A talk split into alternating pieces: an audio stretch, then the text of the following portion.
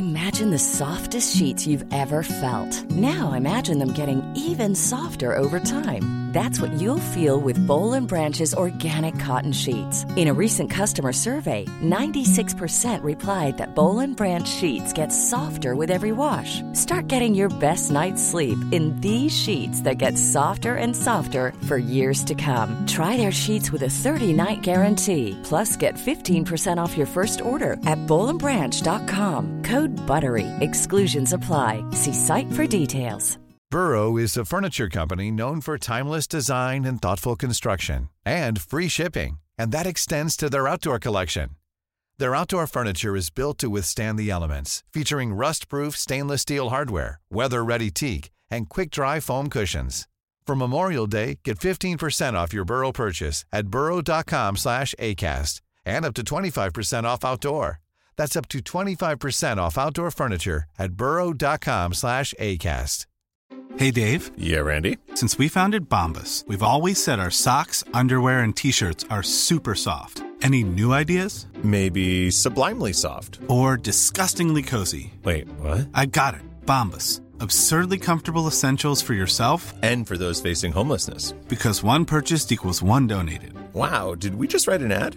Yes. Bombas. Big comfort for everyone. Go to bombas.com slash ACAST and use code ACAST for 20% off your first purchase. Först så säger jag att du hatar mig för att jag inte är redo i tid och sen så nu så är det du som försinkar oss. Mm. Men jag var osäker vilket avsnitt det var. Du brukar ju aldrig säga rätt där ändå Peter om vi ska vara helt ärliga. Ja, jag visst det. Du brukar alltid vara ett eller två nummer fel. Ah, du är fel, hela du. Hela du är ett stort fel. Nej, det här, det, här, det här är inte bra alltså. Det är inte, säga, så, så här kan vi inte ha det. Så, så, jättebra. Jättegott. Hej och hjärtligt välkomna. är vi redo? ja, jag har mina Husqvarna-hängslen på mig så jag är redo alltså. Och jag har min trähäst här bredvid så det är inga problem. Ja, det, det är väl en trähäst ändå? Yeah. eh, då kör vi.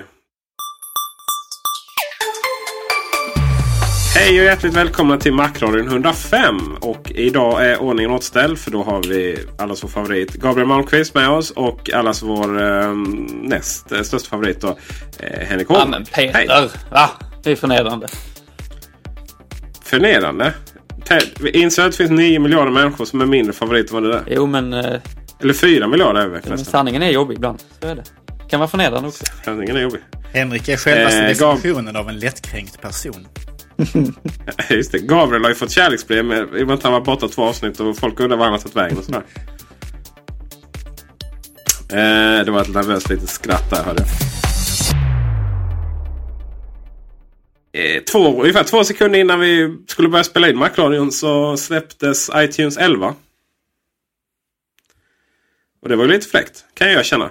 Faktiskt. Och eh, vi har laddat hem det. Eh, och den kanske absolut viktigaste frågan vi alla har är väl Gabriel Malmqvist. Vad tycker du om ikonen?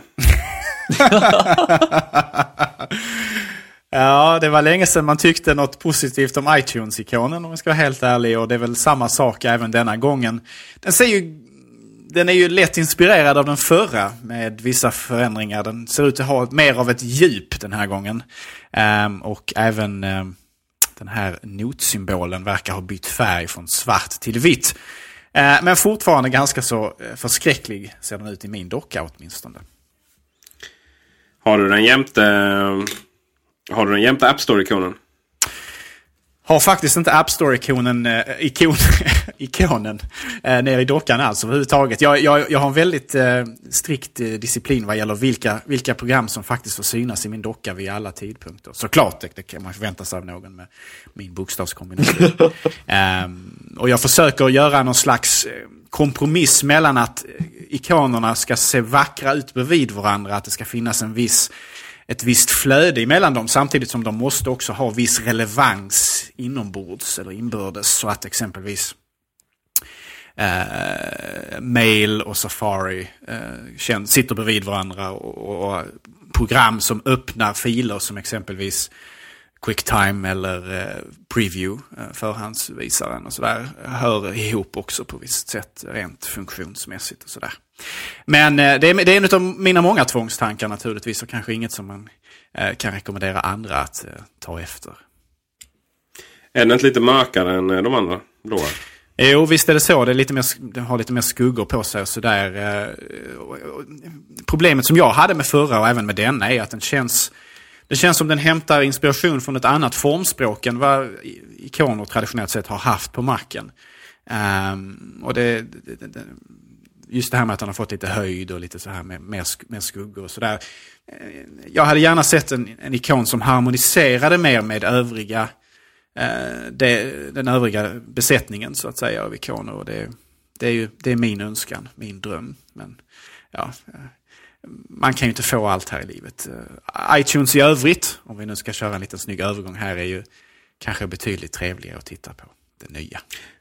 Just det, men innan vi tar den här övergången så undrar jag ju. Henrik, du har inte fått hem där iTunes där för du har någon gammal version eh, av, Mountain, äh, av Lion.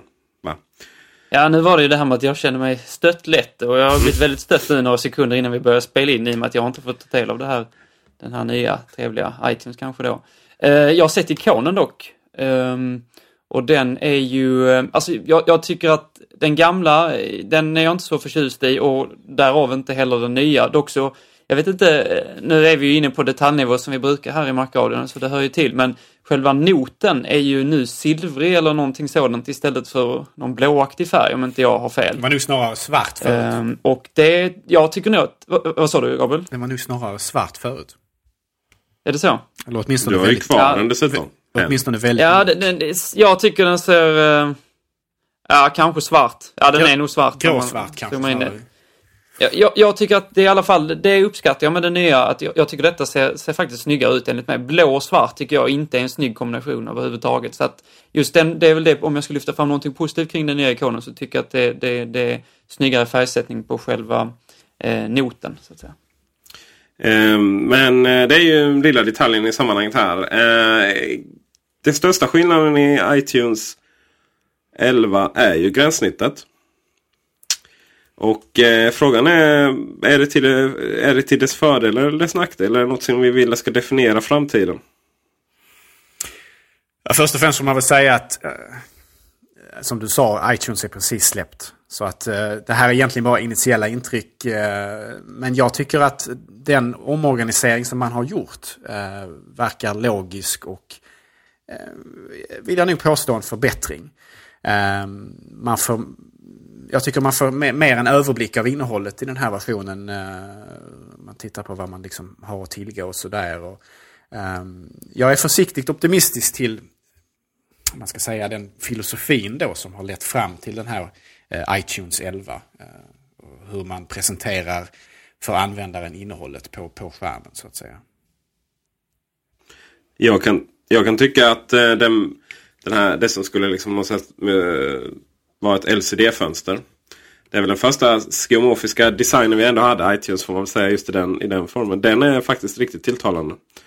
Förutom eh, kanten då som eh, känns väl att man har varit lite minimalistisk där. Eh, Det känns ju onekligen som den håller på att slå i taket. Och även att det, så det är lite väldigt trångt. Det är bara ett par pixlars eh, utrymme mellan själva listen på eh, displayfönstret. Alltså den här som ska se ut som en, en liten display på fönstret. Och eh, i, i, i ena fallet då eh, slutet på fönstret på höjden.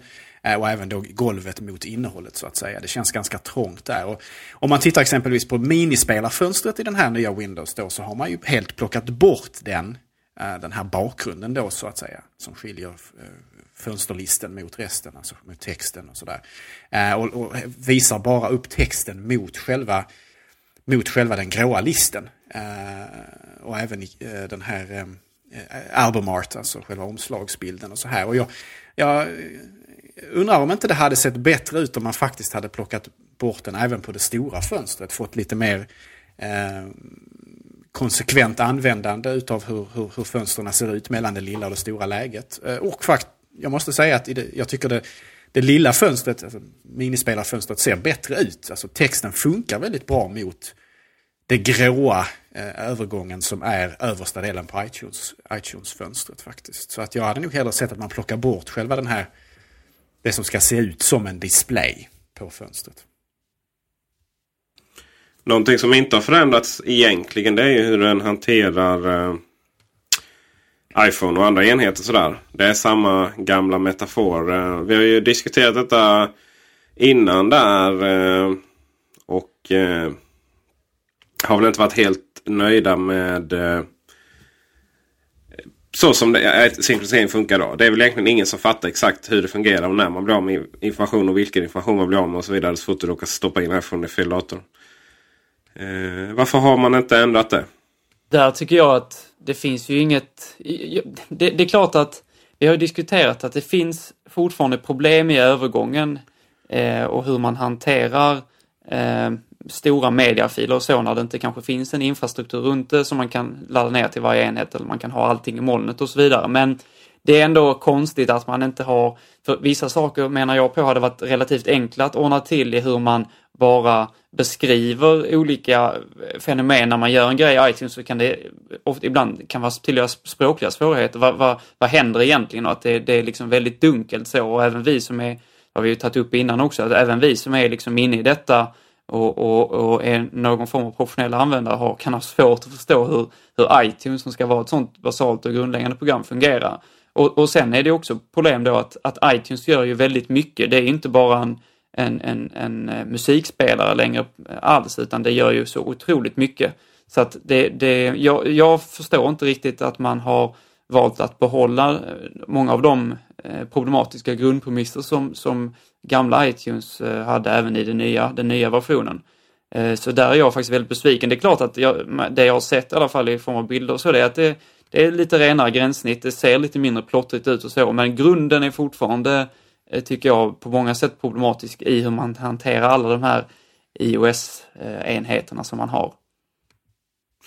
Tycker du att eh, formen i övrigt är någonting som bör definiera framtida MacOS-versioner? Alltså det, det, lilla jag har sett så tycker jag att det är... Eh, jag, jag, får reservera mig nu här i och med att jag bara sett enkla eh, enkla skärmdumpar helt enkelt. Men, men jag tycker att det ser eh, faktiskt vackert ut. Det ser ganska stilrent ut. Jag eh, är, är för den här ganska eh, raka konservativa designen. Så att ja, i, i någon mån så, så tycker jag att det ser, ser, ser trevligt ut rent visuellt så. Härligt att höra. Vi får väl se vad som händer.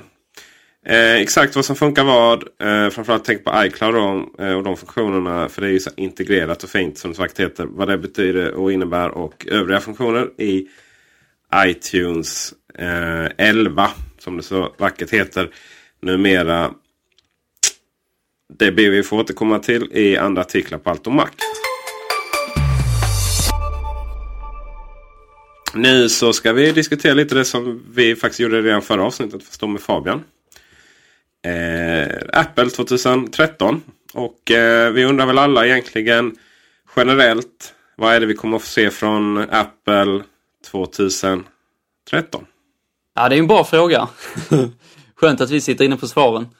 Uh, nej, alltså, det finns ju... Eh, det, det, finns ju, om man, om man lyssnar på, på avsnittet som, som eh, Peter och Fabbe spelade in här förra gången så eh, så är det ju så att det finns många intressanta saker som togs upp där. Eh, vi har ju bland annat då eh, diskuterat Apple TV. Dels en Apple TV, TV som, som påminner om den vi har, bara det att den kanske får någon form av, av, av lagringsmöjlighet för appar och får just tillgången till appar. Eh, därför att den i nuvarande version har lite lagring, 4 GB om inte jag har fel. Och sen är det också det, det, det som har diskuterats flitigt, kommer vi få en, en, en, en hel TV från Apple så att säga med en inbyggd Apple TV och självklart då även inbyggd funktionalitet för appar. Och jag, jag tror väl, eh, jag, jag, tror att det kommer faktiskt. Eh, jag tror att det förstnämnda kommer först också och jag tror att eh, det skulle kunna komma 2013. Men jag tror inte på kanske den här heltäckande Eh, TV-lösningen från Apple eh, redan 2013. Eh, men visst, det, är inte, det, är, det är fortfarande inte helt omöjligt. Sen så kan man också fråga sig när kommer detta i så fall sluta vara ett hobbyprojekt som Apple ändå har gått ut med och sagt att Apple TV är i, i, i nuvarande stund i alla fall ett hobbyprojekt. Och så, när kommer det här skiftet då från att detta blir en produkt som, som, som Steve Jobs har uttryckt också eh, när man läst biografin, att man har löst tv-frågan. Och jag tror kanske inte att, att just den här lösningen på tv-frågan kommer ha kommer, kommer vi kanske inte se eh, till fullo 2013, men att den, den, den möjligen kommer då eh, eh, längre fram. Ja, som någon som länge har eh, hoppats på eh, och verbalt förespråkat eh, att Apple gör ett entré i tv-segmentet. Ehm, så kan jag väl säga att hoppet lever eh, ännu vad gäller den här frågan. Det finns mycket att göra Eh, vad gäller tv-apparater, vad gäller användargränssnitt, vad gäller eh, hur man kommer åt innehåll ehm, och integration eh, mot, mot andra enheter i hemmet så att säga.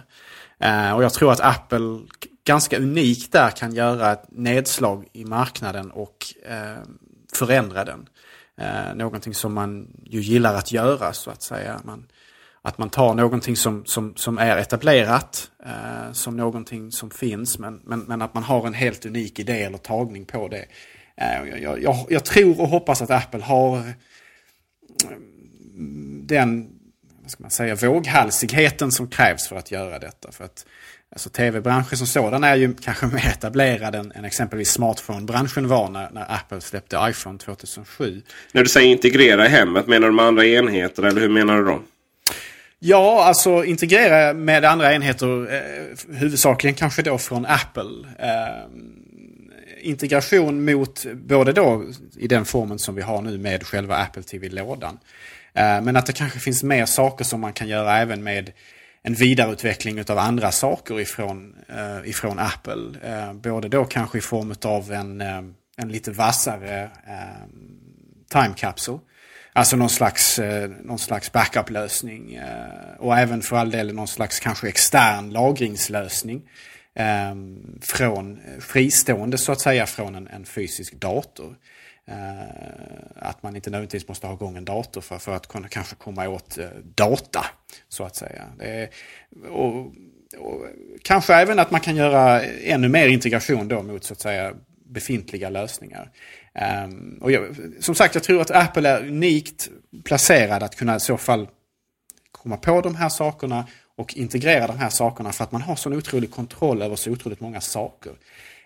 Um, man har så många produkter över ett så pass stort produktmatrix ehm, eh, som gör att man har mycket inflytande. Plus att man naturligtvis har ett gäng hardcore entusiastiska användare i form av vi tre och förhoppningsvis många av Macradions lyssnare eh, och många andra människor över hela världen som är villiga att kanske ta en chans med, med Apple. Vi har ett så pass stort förtroende för företaget nu att vi kanske är villiga att kasta ut en två år gammal Samsung-TV för det senaste från Cupertino.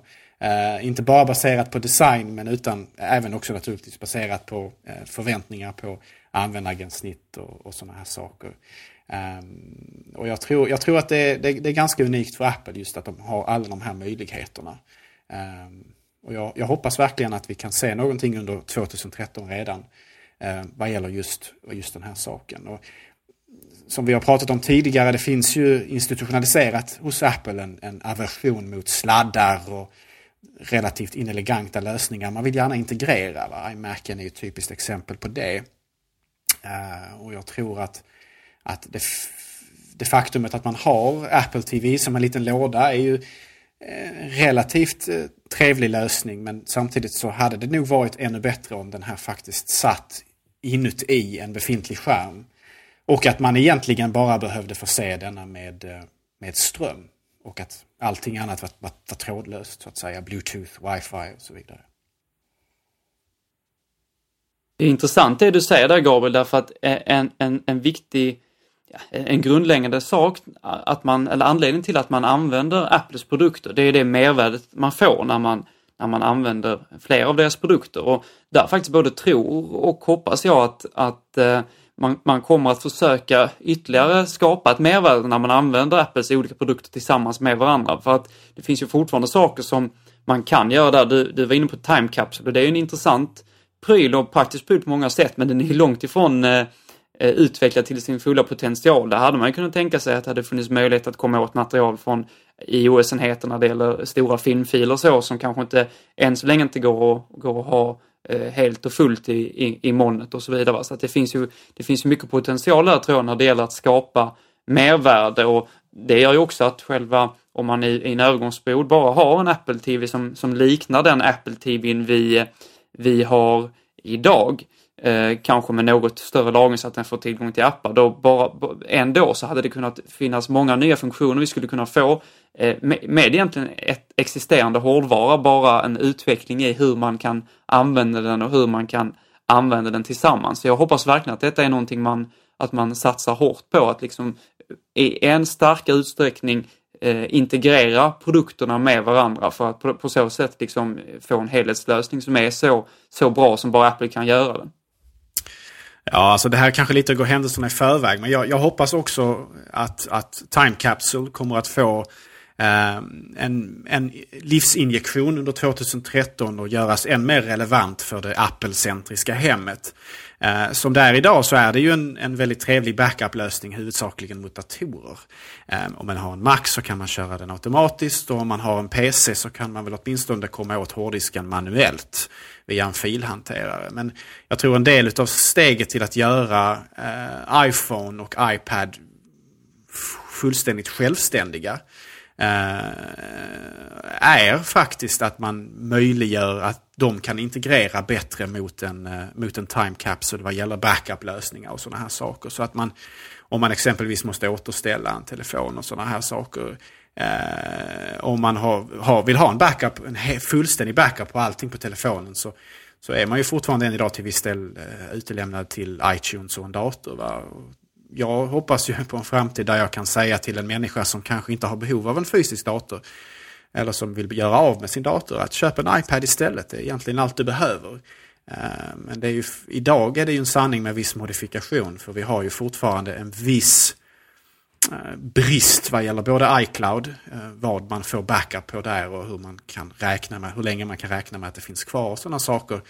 Ehm, och då att man till viss del är fortfarande beroende av datorn för den fullständiga, eh, helt pålitliga backupen. Eh, och jag hoppas ju att eh, Time Capsule får en, en vitamininjektion eh, och görs än mer relevant för, eh, för inte bara teknikentusiaster utan vanliga användare också just genom att den eh, integrerar bättre mot i princip alla Apples enheter. Jag vet inte hur det är med eh, vänner men eh, jag får i alla fall frågan i, i mitt jobb eh, på Kullander Jansson. Hur, väldigt många gånger hur, hur ja okej, okay, var, var, kan jag nu lägga alla mina, mina bilder här och komma åt, komma åt de här bilderna på min timekapsel från min iPad eller från min iPhone? Och man kan komma åt från alla enheter så fortfarande. Och finns, finns det ju ingen lösning där. Och det är ju, visst man har möjlighet till lagring via, via iCloud men detta är ju ändå begränsat. Då har man ett, ett stort bildbibliotek som faktiskt många vanliga människor har, eh, ett, ett väldigt stort bildbibliotek, eh, många, många gigabyte material, så är det ju kanske inte så att vi tänker oss att eh, det, det 2013 i alla fall går att, går att lösa att ha allt detta i, i molnet. Det finns många begränsningar fortfarande och då hade detta kunnat vara en, en, en, en, en, en medelväg att gå, eller en lösning så länge. Och då hade man på något sätt i alla fall i, i, i, sitt, i sitt hemmanätverk kunnat, kunnat ha den här funktionaliteten. Och det hade blivit lite som du sa också Gabriel, att timekapseln hade kunnat bli någon form av, av, av lite datahjärta i, i, eh, i hemmet, inte bara till backupen, också till att kanske i, i viss mån också laga material som man hade kunnat komma åt från alla enheter. Så att detta hade varit en, tycker jag, ganska naturlig utveckling. Och jag tror också att, eh, eller jag är övertygad om att många, många eh, av Apples kunder hade uppskattat det starkt. Jag efterfrågar, jag har efterfrågat 100 år en iTunes-server i princip. Mm. En, eh, en, en RAID-lösning, gärna som där det var möjligt att, att byta hårddiskar och sådär egentligen en NAS fast från Apple och som inte suger. Men eh, vi, har, vi har pratat mycket om, om iPhone och vi kommer även in på iPad och så vidare. Eh, hur ser vi på nästa iPhone egentligen? Är det så lätt som att bara säga att det kommer en iPhone 5S med eh, lite snabbare processor? Ja, alltså eh, från mitt perspektiv så så tycker jag inte att, att det inte heller eh, kanske den, en jättelätt, alltså man, man har så otroligt stora förväntningar på Apple att de, att de ska revolutionera så, så, så starkt med sin, sin iPhone. Och jag, då har, de har dock haft modet att relativt sällan då, om man tänker på hur många iPhone-versioner som har, som har funnits, byta den, den hel, hela designen så att säga. Men det har ändå varit väldigt, väldigt stor skillnad på en, på en, på en eh, 3G och 3GS exempelvis, eller 4 och 4S. Så jag, jag, jag skulle tro att de, de kommer att fortsätta med den här gången, det tror jag, men det, det, är ju, det är ju det är så att det kan ju, även om, om inte designen förändras mellan en 5 och en 5S då, eh, precis som det inte gjorde mellan en 4 och 4S, så kan det ju komma funktioner som är, är, är banbrytande. Det kan komma Eh, som ni var inne på eh, förra gången, någon form av betalfunktion, NFC tror jag det kallas och sådär. Det kan komma sådana tekniker, det kan även komma annat. Så att alltså, bara för att man behåller formfaktorn så, så behöver inte det betyda att, att det inte blir en, en revolutionerande och ny telefon. Det har det ju, tycker jag, på många sätt blivit. Jag, jag håller inte med om det här att, att man har stannat upp där, utan jag tycker det är en ganska sund utveckling att man, att man relativt sällan byter design och så är det ju när det gäller datorerna och jag menar även iPadarna har ju inte någon sån här, det är inte, verkligen inte någon natt och dagskillnad på olika revisioner på, på en iPad. Så att jag tror att detta är, är fullständigt rimligt. När det kommer till iPad så är ju en, en sån grej som känns lite som iPod Touch. Att det finns inte att göra så mycket på den utan det kan bara bli tunnare och, och snabbare sådär. Eh, kommer vi få se några nyheter där med tanke på att det precis släpptes version 4 nu? Nej, det är slut med nyheter på iPad nu. Det är den här produkten vi kommer att sälja i all tid och evighet. Det, det, vi pratar bara 2013 nu Gabriel. ja, men jag, har, jag är mer visionär där. Jag vill gärna blicka framåt och jag ser inga förändringar alls överhuvudtaget eh, för detta produktsegment. Självklart finns det saker att göra på iPaden också. Eh, kanske inte NFC exempelvis är lika relevant där därför att med en iPad har man väl kanske inte med sig i butiken på samma sätt som en iPhone. Eh, och jag vet att ni pratade lite grann om det här med eh, Eh, att man kunde exempelvis ladda den trådlöst och sådana här saker. En, en teknisk lösning som jag tycker är problematisk idag på många sätt, huvudsakligen därför att um, mycket av strömmen, så vitt jag vet, jag är ingen ingenjör, men huvudsak, eh, så vitt jag vet så går huvudsaken, eller huv, huvuddelen av strömmen förlorad när man, när man laddar via sån här induktionsladdning och sådär. Så det är en, det är en, sett ur ett miljökampsperspektiv då, om vi nu ska inta det Al Gore-perspektivet kallat, så, så är det en ganska problematisk lösning kan jag tycka. Och jag tycker inte att sladden är så problematisk så att man måste byta den mot den här trådlösa laddningslösningen. Som det ser ut nu åtminstone. Men eh, eh, jag kan inte sia om vad, vad, vad, som väntar iPaden i framtiden. Jag är väl kanske lite fantasilös där. Det är ju en fantastiskt trevlig enhet som den är. Men det finns väl säkert saker att göra prestandamässigt naturligtvis. Eh, nya funktioner och sådär. Jag, jag, känner väl kanske att eh, till viss del även mjukvarumässigt så bör iPaden utvecklas. Eh, vi har pratat tidigare om att den borde ha stöd för fler användare exempelvis. En ganska fundamental sak som jag tycker borde funnits på iPad vid det här laget. Uh, iPhone kan jag mer förstå att den är riktad åt en person. Uh, just eftersom att i princip alla människor har ju en telefon idag. Men en iPad kanske exempelvis borde kunna gå att dela i hemmet. Eh, utan att man ska vara rädd för att om man har barn Eh, eller liknande, att de ska råka göra någonting med ens kalendrar eller ens e-postkonton eller sådana här saker. Så att, eh, eh jag kan känna, känna att mjukvarumässigt kan det hända en hel del också eh, med iPaden så att säga. Och, eh, det är svårt att säga, säga om hårdvara och vad de har för visioner där. Men det är klart att Apple kommer att hitta, hitta saker eh, att göra med iPaden, att utveckla den och att kanske sätta den i fler mm, att göra den relevant för fler områden i våra liv. Ehm, på fler arbetsplatser eh, och där är ju tredjepartstillverkare också ansvariga till viss del. Eh, iPad har ju börjat revolutionera klassrummen, den har ju kommit att revolutionera till viss del eh, sjukvården. Det har ju Fabian pratat lite grann, lite grann om i tidigare avsnitt av Macradion. Att det, börjar, att det, det, är en produkt som har stor potential inom just just det området. Och det finns säkert mer att göra både från Apples sida och från för all del också tredjepartsutvecklares sida. Vad eh, tänker vi om detta i den akademiska huvudstaden? Ja, vad tänker vi här? Eh, Lunda-reflektionen är väl som sådan att eh, jag tror Jag att... tänker väl snarare att eh, det sitter många ifrån Uppsala just nu och reflekterar över, eller retar sig på Henriks, eh, förlåt, Peters, Peter Esses. Eh, att han kallar Lund för eh, den akademiska huvudstaden. Vilken är det egentligen som är kung av dessa tvenne? Nu tycker jag inte vi ska svära i, i, i, i Macradion och säga Uppsala utan nu, nu ska vi vara städade här och, och fortsätta diskussionen. Förlåt, förlåt. det här är en känslig fråga, jag är rädd. Otroligt. Så att kommer Nej, någon från Chalmers och undrar vad, vad pratar ni om? Ja, men det kan inte vi ta hänsyn till.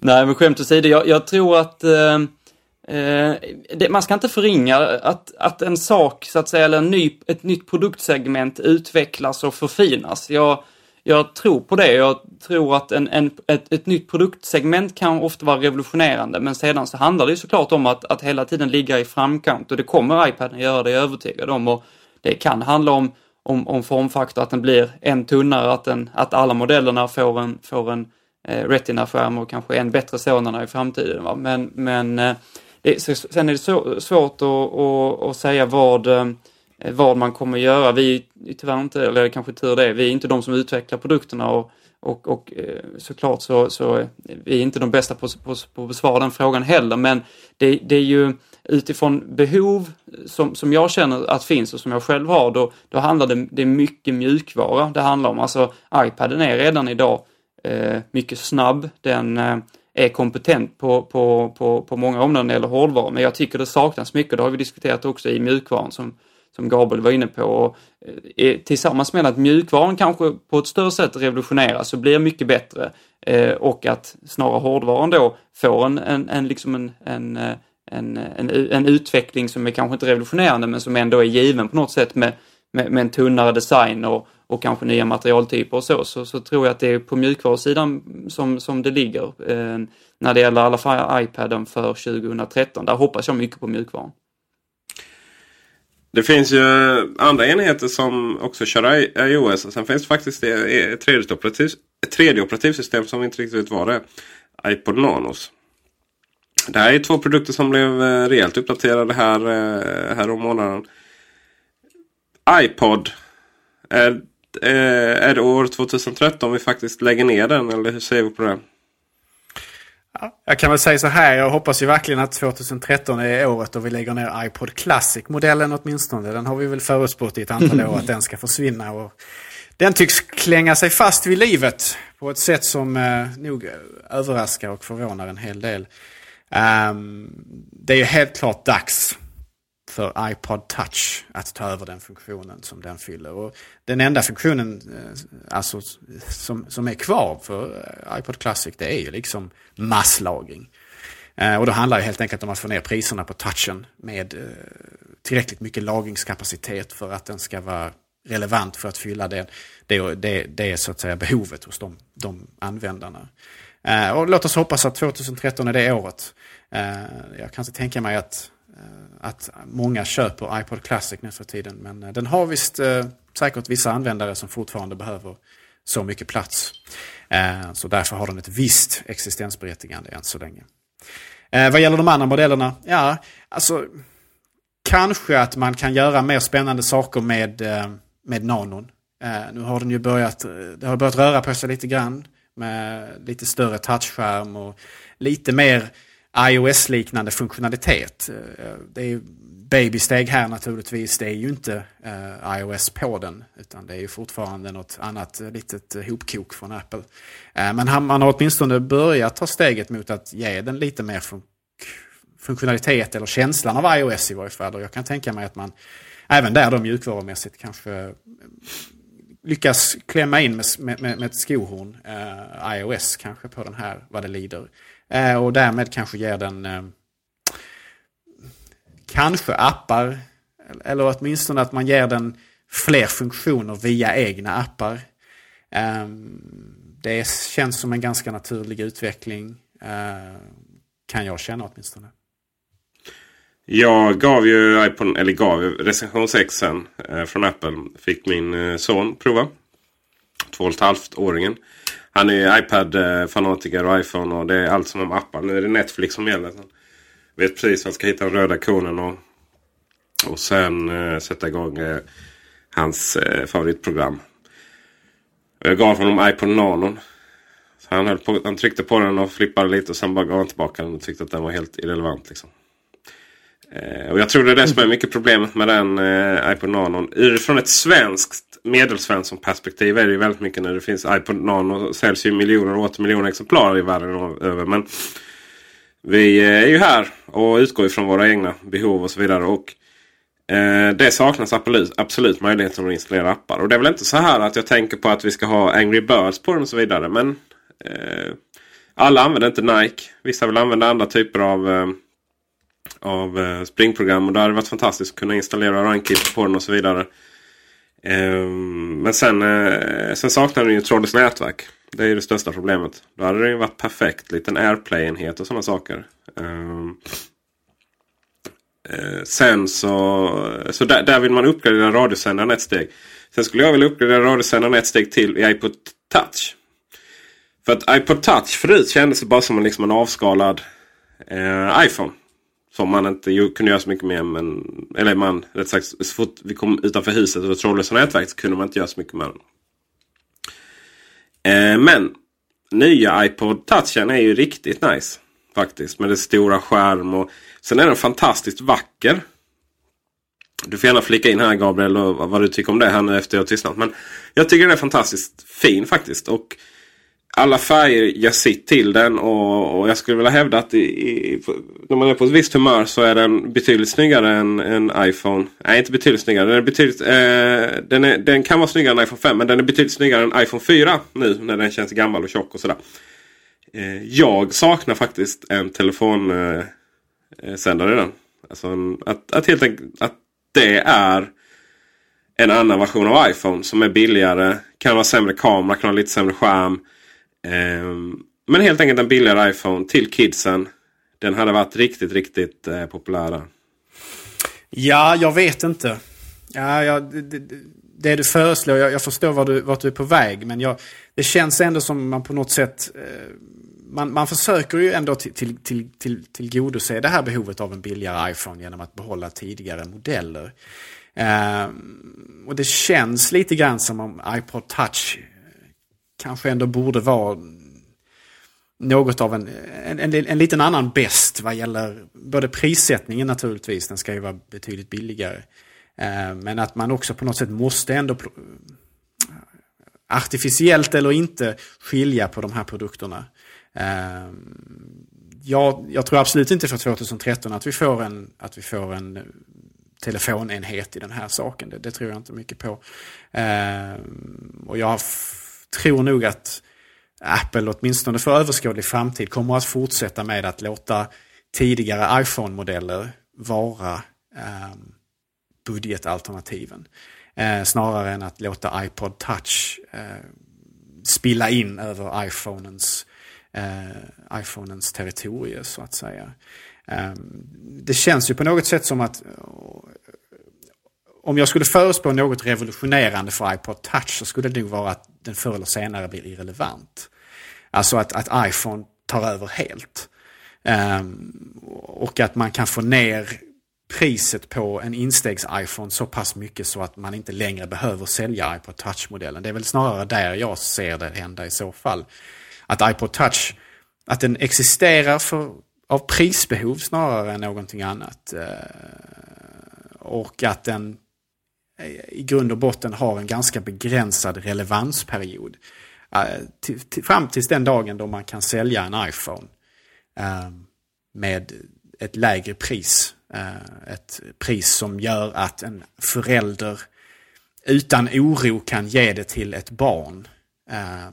och låta dem ha det som både en, ett verktyg och en leksak. För det är väl på många sätt så som man kan se på iPod Touch och även iPhone i, i, i rätt händer så att säga. Fast jag, jag, jag förstår det. Man har iPod eh, för att den ska vara lite billigare och liksom kidsen ska få tillgång till appar och sådär. Men jag tycker att iPod Touchen som idag, den är så vacker, den är så fin, den är så... Det är helt plötsligt en egen produkt på något sätt. Helt plötsligt. Eh, det är inte bara en, en avskalad iPhone liksom. Och eh, det är därför jag tycker det är så synd att den, att den försvinner där. Men eh, så är det. Alltså jag, jag måste ju först och främst opponera mig att, att en iPod Touch skulle vara så, så fin. jag, har svurit, jag har ju svurit över den innan. och eh, jag är beredd att göra det igen. Nej men alltså jag, jag tycker att den eh, i vissa färger är den helt okej. Okay, men jag, jag, tycker definitivt inte att den mäter sig med, eh, med, eh, med telefonen eh, på intet sätt. Eh, och det, det, det, är också så att jag, jag, jag tror lite på, på Gabriels eh, idé här om att jag, jag förstår inte riktigt den här produktens relevans egentligen och jag tycker redan nu att även om det finns skillnad på att om man köper till exempel en, en iPhone 4 nu, som om man köper den, man betalar cash helt enkelt, vad, den, vad det egentligen kostar, så är det runt 3000 kronor. Det kostar även en, Eh, den nya generationens iPod Touch. Nu är en iPod Touch bättre på vissa punkter. Den har, det, det har, har en bättre kamera och så vidare och, och, och mer lagringsutrymme. Men det är ändå så att det faktum att en iPhone 4 Eh, dels är snyggare eh, mot vad Peter säger här och eh, dels då har så många fler funktioner tack vare att den har, har en telefon. Eh, så gör, jag tycker att den gör iPod Touch redan nu irrelevant. Eh, iPod Touch är alldeles för dyr också för att den ska vara eh, relevant. Om man jämför med en, både en iPad Mini och en iPhone 4 så tycker jag att en iPod Touch är på tok för dyr om man tänker på, på vad man får. Jag, jag tycker det, det är en ganska för mig är det en lite larvig produkt nu. Det, det, har kommit lite olika färger. Det känns som det sista, det sista sättet att få den lite kul och lite, lite relevant är att göra den lite så här, ja, lite hippiekul liksom på något sätt. Men alltså jag, jag spår den här produktens död eh, och jag gör det ganska glatt faktiskt måste jag säga. Så ond är jag idag. för att jag, jag, jag, tror inte att den har något existensberättigande. Det handlar om att, att kanske pressa priset ytterligare på instegsmedlen på en iPhone. Och sen så om, om den är tillräckligt attraktiv och tillräckligt attraktivt prissatt så kommer det inte finnas någon anledning att köpa en iPod Touch. Det, det, det tror jag inte. Alltså jag hör vad ni säger men eh, ni har fel. Jag är ledsen mina vänner. det är så här att eh, iPod Touchen. Jag förstår er på något sätt för när jag. När Apple presenterade den så kändes det bara men gud vad ful den är. Och det här liksom. Ja men de har tagit liksom typ en iPhone. Och sen har man satt bara en annan färg på baksidan. Och det är helt ologiskt liksom. Eh, men sen när jag fick den i handen så började den kännas riktigt trevlig. Och det, färg, den, den recensionsex jag har det är en limegrön. Och det, jag, är, jag är ju en sucker för limegrön. Liksom.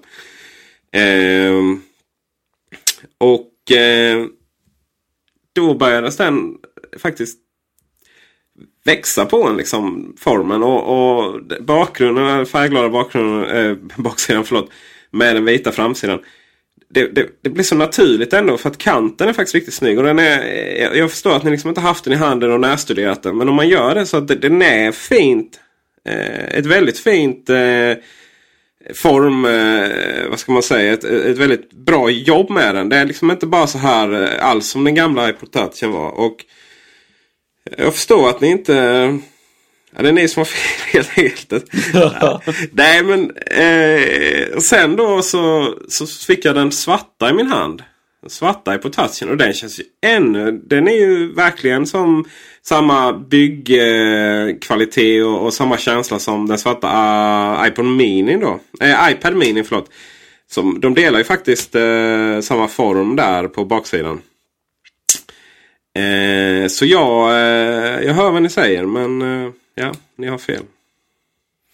Alltså, mm, nu kanske jag fullständigt missrepresenterar din ståndpunkt i frågan Peter. Men du menar alltså på att man ska behålla iPod Touch för att den erbjuder fler färger. Eh, vilket ju... Nej, det var inte det jag sa. ja, det var vad jag hörde i varje fall. Jag kanske har väldigt selektiv hörsel i den här frågan. Ah, nej, jag med. Jag med. Ah, alltså, jag ser väl snarare att Apple erbjuder kanske fler färger på iPhone då. Det är inget som är skrivet i sten att den bara måste levereras i i vitt och svart. Eh, för, alltså jag och Henrik pratar väl kanske mer om den på ett, liksom, vad ska man säga, ett filosofiskt plan. Eller om man, om man ser den i liksom, ett produkt, en produktmatrix. Liksom. Var, var hör den hemma? Hur relevant är den? Pris kontra liksom, vad man får, får för priset, så att säga, pengarna.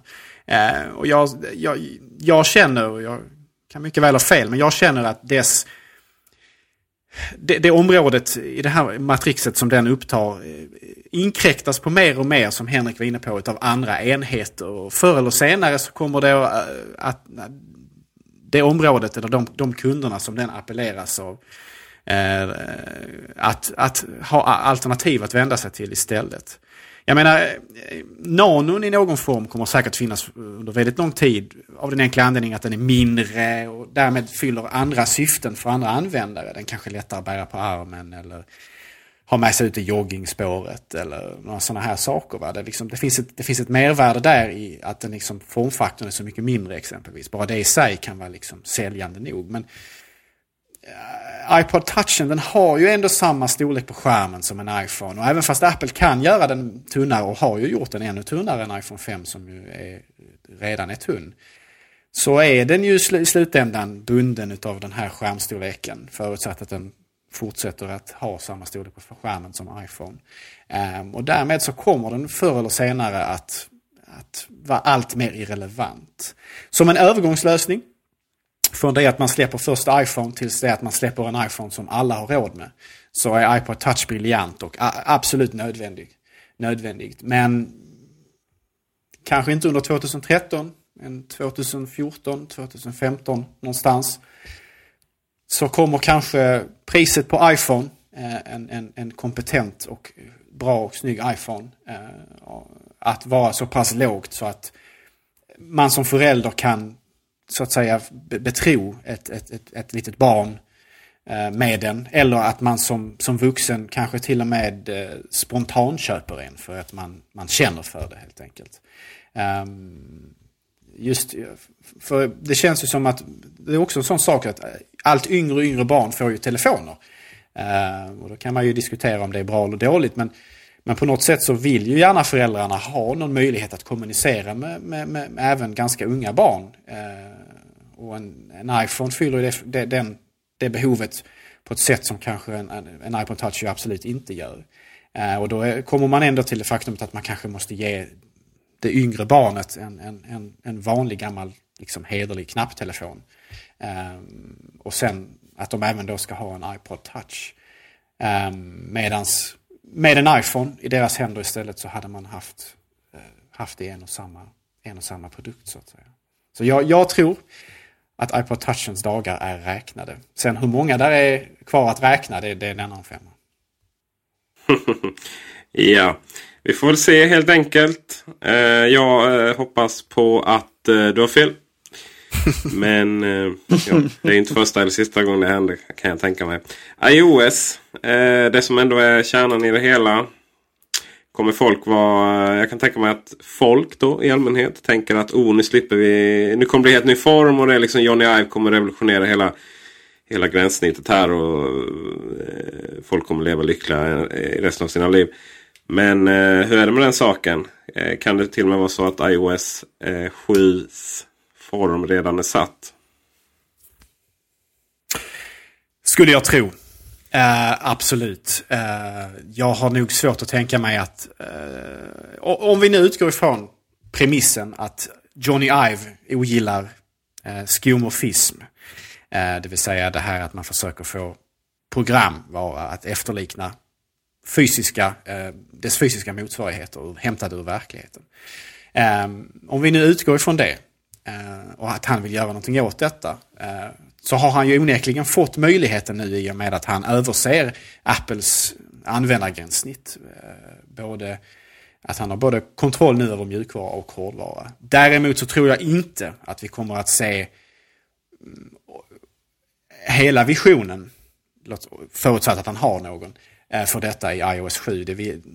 Det är så pass mycket arbete med att både fundera ut hur det ska se ut och sedan skapa eh, ett programs användargränssnitt. Att det får nog ske iterativt, eh, steg för steg, som ju Apple normalt sett alltid gör. Det är ju sällan som Apple startar helt på, på nytt med något helt nytt utseende. Man har väl egentligen i, i modern tid bara gjort det med MacOS 10. Eh, där man fick Aqua-utseendet. Och även där fanns det ju mycket som släpade efter i form av Eh, gammal programvara och så vidare. Eh, men annars så har ju Apple en historia av att användargranskningsmässigt experimentera, implementera eh, i vissa delar som sen förs över till helheten. Eh, och sådär. Och jag tror inte att, att man kan, om man ens skulle vilja, förändra det eh, över en natt. Och framförallt inte till iOS 7 som ju ändå ligger eh, ett, vad, vad, kan det vara, ett halvår framåt i tiden eller något i den stilen. Kanske lite mer, kanske lite mindre, jag vet inte. Um, jag tror inte att iOS 7 kommer att eh, se helt annorlunda ut. Däremot så tror jag att man redan i iOS 7 kommer att kunna skönja närvaron av uh, Johnny Ives smak och tycke. Uh, I form av visuella förändringar. Ehm, svårt att säga hur, hur han hur han kommer att agera vad gäller om man tittar mer djupare på användargränssnitt och, och, och så här och frågar sig liksom eh, hur ska ett program fungera? Inte bara hur det ska se ut men hur det ska fungera. Eh, det, där är väl han eh, lite mer oprövad så att säga. Men, men hans smak och tycke vad gäller estetik som vi huvudsakligen har sett resultatet av i hårdvara är, är enligt min uppfattning i princip felfritt. Ehm, och jag är själv väldigt exalterad och förväntansfull inför att se förhoppningsvis en, en fast hand ifrån honom ehm, gällande Apples designers av program och mjukvara ehm, för både Macen och eh, iOS-plattformen som, som sådan. Vad förväntar vi oss från iOS 7 eh, funktionsmässigt? Vad är de stora nyheterna? Ja, det är en intressant fråga. Eh, jag kan tänka mig att eh, anknyta till det vi sa innan. Det gäller ju framförallt, ja det gäller nog egentligen bara iPaden med fleranvändarstöd tror jag inte alls hade varit eh, otänkbart och jag hoppas verkligen på det. iPaden eh, är ju en sån pryl som mycket väl kan ligga på, på soffbordet och som, som man kan plocka åt sig liksom olika personer i familjen och så. Det hade varit kanon att ha kopplat till sitt iCloud-konto så att man hade olika, olika konton man kunde eh, logga in på med en enkel knapptryckning på sin iPad. Så att ja, det, det tror jag inte eh, alls hade varit, eh, varit eh, orimligt överhuvudtaget. Gabriel, vad har du för tankar om eh, saker och ting utanför formen? Ja, det är svårt. Jag, jag skulle gärna vilja kunna jag skulle nog gärna vilja se att man ehm, funderar lite grann över, jag vill inte ha kanske widgets i någon traditionell bemärkelse, men att man kanske har utvecklat möjligheten för eh, ikoner. eh, exempelvis då att, att signalera eh, innehåll.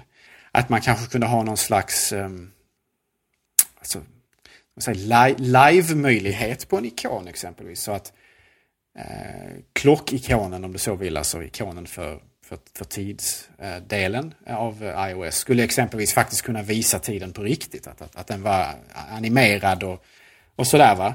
Eh, det är väl inte en omöjlighet exempelvis. Eh, att, man, att man arbetar åtminstone lite grann i den riktningen. Jag, widget-världen eh, som finns på, på Android är ju kanske ett steg för långt på många sätt kan jag tycka. Men samtidigt så kan jag känna en viss... Eh, om man har tittat på, på ehm, eh, Windows Phone, eh, operativsystemet 7 och 8. If you thought the only way to get a more defined jawline with natural looking results was through surgery, think again. Juvederm Volux XC is a non surgical injectable gel filler that improves moderate to severe loss of jawline definition and can help you achieve natural looking results with little downtime. Even better, this improved definition lasts up to one year with optimal treatment. No maintenance required. Improve jawline definition for a smooth, sculpted look with Juvederm Volux XC. For important safety information, information and to find a licensed specialist, visit juvederm.com. That's J U V E D E R M.com. Not for people with severe allergic reactions, allergies to lidocaine, or the proteins used in Juvederm. Common side effects include injection site redness, swelling, pain, tenderness, firmness, lumps, bumps, bruising, discoloration, or itching. There's a risk of unintentional injection into a blood vessel, which can cause vision abnormalities, blindness, stroke, temporary scabs, or scarring. Talk to a licensed specialist to find out if it's right for you. Imagine the softest sheets you've ever felt. Now imagine them getting even softer over time. That's what you'll feel with Bowl and Branch's organic cotton sheets. In a recent customer survey, 96% replied that Bowl and Branch sheets get softer with every wash. Start getting your best night's sleep in these sheets that get softer and softer for years to come. Try their sheets with a 30-night guarantee. Plus, get 15% off your first order at bowlandbranch.com. Code BUTTERY. Exclusions apply. See site for details. I'm Sandra, and I'm just the professional your small business was looking for. But you didn't hire me because you didn't use LinkedIn jobs. LinkedIn has professionals you can't find anywhere else, including those who aren't actively looking for a new job but might be open to the perfect role, like me. In a given month, over 70% of LinkedIn users don't visit other leading job sites. So if you're not looking on LinkedIn, you'll miss out on great candidates like Sandra. Start hiring professionals like a professional. Post your free job on linkedin.com/people today. Burrow is a furniture company known for timeless design and thoughtful construction and free shipping, and that extends to their outdoor collection.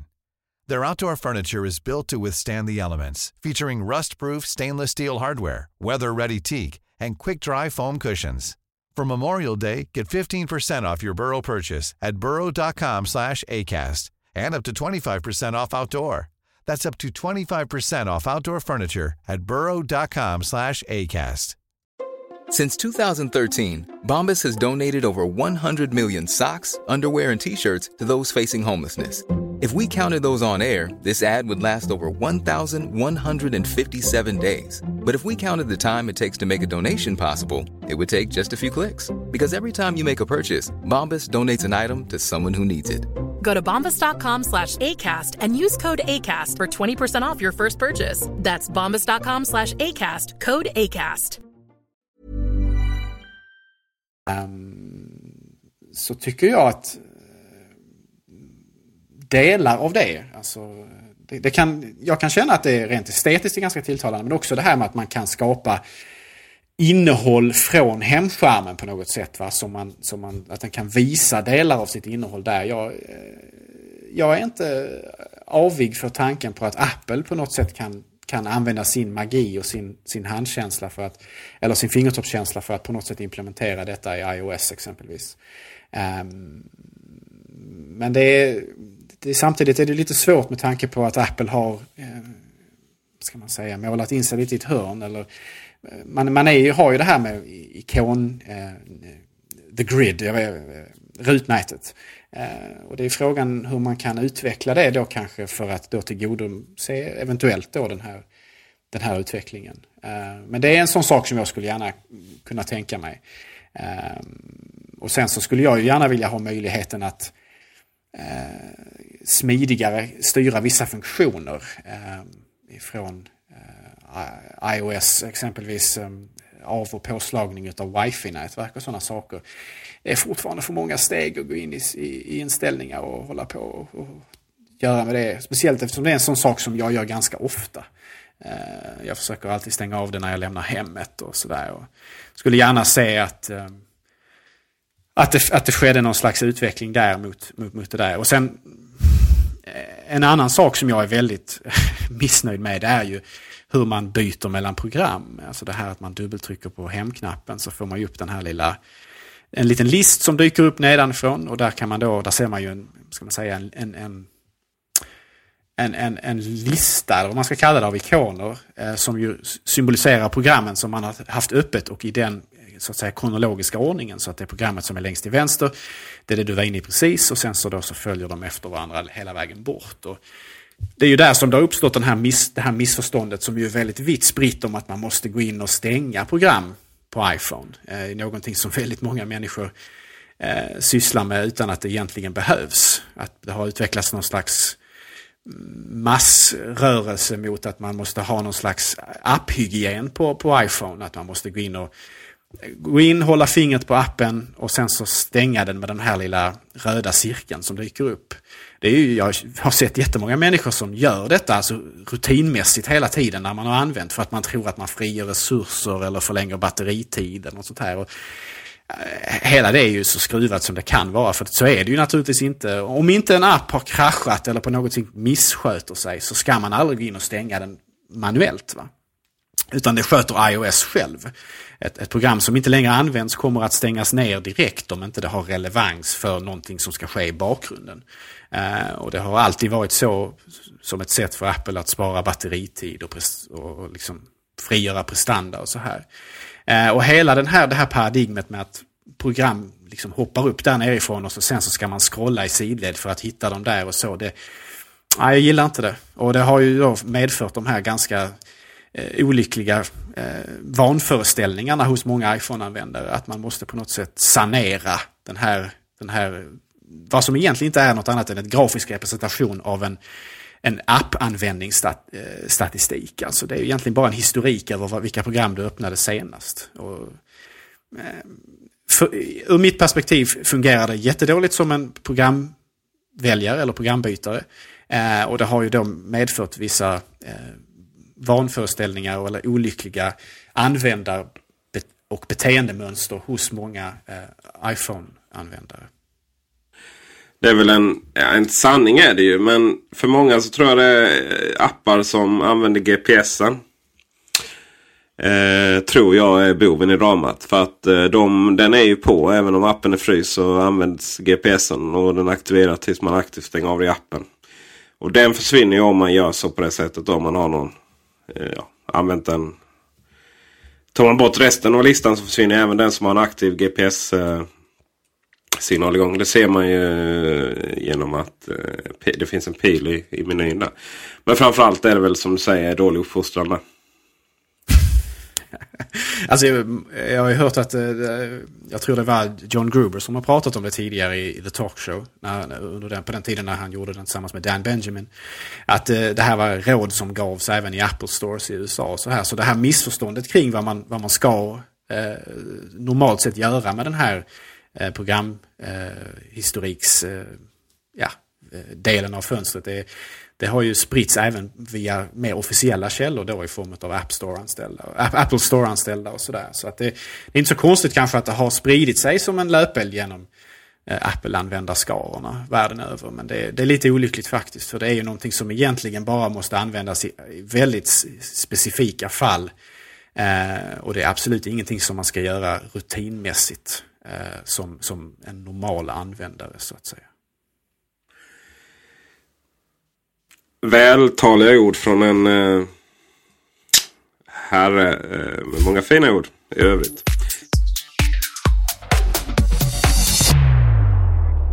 Har ni tänkt på en sak? Vi har ju inte pratat så mycket om eh, Mac, Macen och OS 10. Alls faktiskt. Det är väl en... Eh, det tar väl, talar väl också kanske lite om vad det är för fokus inför nästa år. Men eh, låt oss göra det då. Och eh, vad får vi se för nyheter inom Mac-världen? Ja, vad får vi se? Uh, vi har ju talat om, eller ni har talat om rättare sagt i förra avsnittet om uh, en, en ny Mac Pro. Och det, jag tycker det var en ganska intressant diskussion. Uh, jag, Eh, jag är dock inte, alltså jag är inte helt övertygad om att, alltså för man har ju kommunicerat till och med från Apples sida att det kommer komma någonting för professionella kunder. Frågan är, jag är faktiskt inte helt övertygad om, om att det är just en ny Mac Pro. Kan det vara så att vi får se ett nytt, eh, en helt ny typ av, av professionell dator eller produkt? Alltså för att jag, jag, jag tror lite på den idén ni var inne på att det kommer komma en dator med, med liksom utbyggnadsmöjligheter, eller det, det kommer komma utbyggnadsmöjligheter, kanske som då tar, tar tillvara Thunderbolt-teknologi och så. Och jag hade kanske jag hade kunnat tänka mig faktiskt att, att en utveckling vi kommer att kunna se under nästa år, det är att man själva kanske skulle komma att kunna göra någonting med Thunderbolt-teknologin. Kommer du kanske kunna, det har diskuterats att köra eh, externa grafikkort via Thunderbolt och så vidare. Kommer det, kommer det vara någonting som antingen Apple kommer att, kommer att utveckla själva eller någonting som kommer från andra? Eh, det, det, tror jag på att det kommer i alla fall hända någonting när det gäller Thunderbolt och när det, eh, när det gäller just prof, riktat till professionella kunder. Sedan så, men, men jag är inte helt säker på att, att, att det kommer en, en, en regelrätt uppdatering av Mac Pro. Jag, jag, jag, skulle kunna tänka mig att det händer någonting ganska revolutionerande på den fronten. Eh, tyvärr är jag inte helt övertygad om vad, vad såklart, men, men jag är inte säker på att det bara blir en vanlig uppdatering och att den kommer behålla de här grundfundamenten eh, som, som den har haft. Eh, det är jag inte säker på. Sen när det gäller macken eller gäller, gäller ekosystemet kring, kring macken så, så tror jag kanske också att Eh, jag vet inte om det blir nästa år, men jag tror i alla fall att man kommer göra ytterligare satsningar på, på att få till eh, Retina-skärmar eh, till de professionella kunderna. Alltså jag menar en, en, en, en eh, stor Retina-skärm är ju en våt dröm för många liksom och det är inte alls säkert att det är möjligt att göra det nästa år. Men om man tänker sig en, eh, att det kommer en ny Mac Pro exempelvis med fetare grafik och så vidare så kanske det också hade varit en, ett, ett tillfälle att Apple vågar lansera en, en riktigt, riktigt bra stor Retina-skärm som också kostar riktigt mycket pengar. För så här har man gjort tidigare också, att man har kommit med till exempel 30-tumsskärmen som var fruktansvärt dyr och den behövde jag vet inte om det var, var eh, i princip så här jätte, det var ett jättegrafikkort som tog en stor del i, i G5 och sådär. Och, och den kostade också därefter liksom. Men man har vågat göra sådana här saker så jag hade kanske hoppats på att man verkligen vågar satsa lite pro nästa år när det gäller macken. Att man vågar satsa på de här dyra, fantastiskt bra grejerna. Eh, men sen är det osäkert på, på vilket sätt detta kommer att ske. Jag kan både tänka mig att det kommer att ske till utbyggnadsmöjligheter när det gäller Thunderbolt till de bärbara, men kanske också någon, någon ny Mac Pro. Men där är jag inte lika övertygad i, i vilken aspekt den kommer att uppdateras. Ja, vad gäller de här externa grafikkorten som du är inne på så är det helt klart någonting som jag hoppas på väldigt mycket. Men det är ju ingenting som jag räknar med ska komma från Apple utan det är nog nästan, jag är nästan säker på att det måste vara tredjepartstillverkare som levererar det. Den där sortens modulära lösningar är väl inte riktigt Apples eh, forte om vi säger så. Däremot så kanske det krävs någonting från Apples sida för att möjliggöra det eller åtminstone för att optimera det. Men det är väl kanske då snarare en mjukvarufråga än en hårdvarufråga. Eh, men det är någonting som jag gärna hoppas på. Inte kanske så mycket för Mac Pro eller vad det nu är som ersätter Mac Pro. Eh, utan då snarare kanske ur mitt perspektiv för laptops exempelvis. Så att man kan, om man gillar eh, spel och sådana här saker, så kan man ha en ultrabärbar dator som man tar med sig. En Macbook Air låt, säga, låt säga. Och sen så har man då kanske en liten låda med ett grafikkort och en liten, eh, Eh, en liten tyst fläkt i där som, som man kan koppla in snabbt och enkelt och få mer prestanda för exempelvis mer krävande applikationer eh, som spel ju exempelvis är. Så det, det, är någonting jag hoppas på, någonting som jag hoppas att Thunderbolt kan, kan, kan möjliggöra. Men det är ingenting jag räknar, ifrån, räknar med att få ifrån Apple. Um, och sen är det ju så här, alltså eh, Apples stationära i all ära. Det är ju väldigt trevligt men, men framtiden på många sätt ligger ju fortfarande hos de bär, bärbara datorerna.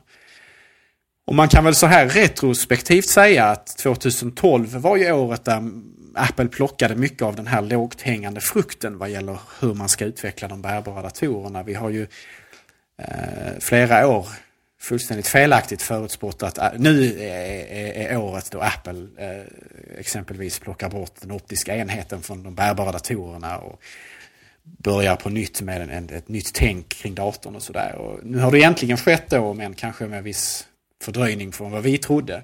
Eh, vi har ju sett de här Retina-datorerna från Apple. Vi har ju börjat få se dem i Pro-segmentet och förhoppningsvis så kommer de även att eh, Ja, den optiska delen försvann ju naturligtvis med Macbook Air för länge sedan. Men i och med Retina Pro-modellerna så har man ju, har man ju sett en, en, en, ett ännu mer radikalt grepp där man fått den, ny, nya, den nya eh, den nya skärmen som ju är fantastisk och som sätter macken i paritet med både iPad och iPhone.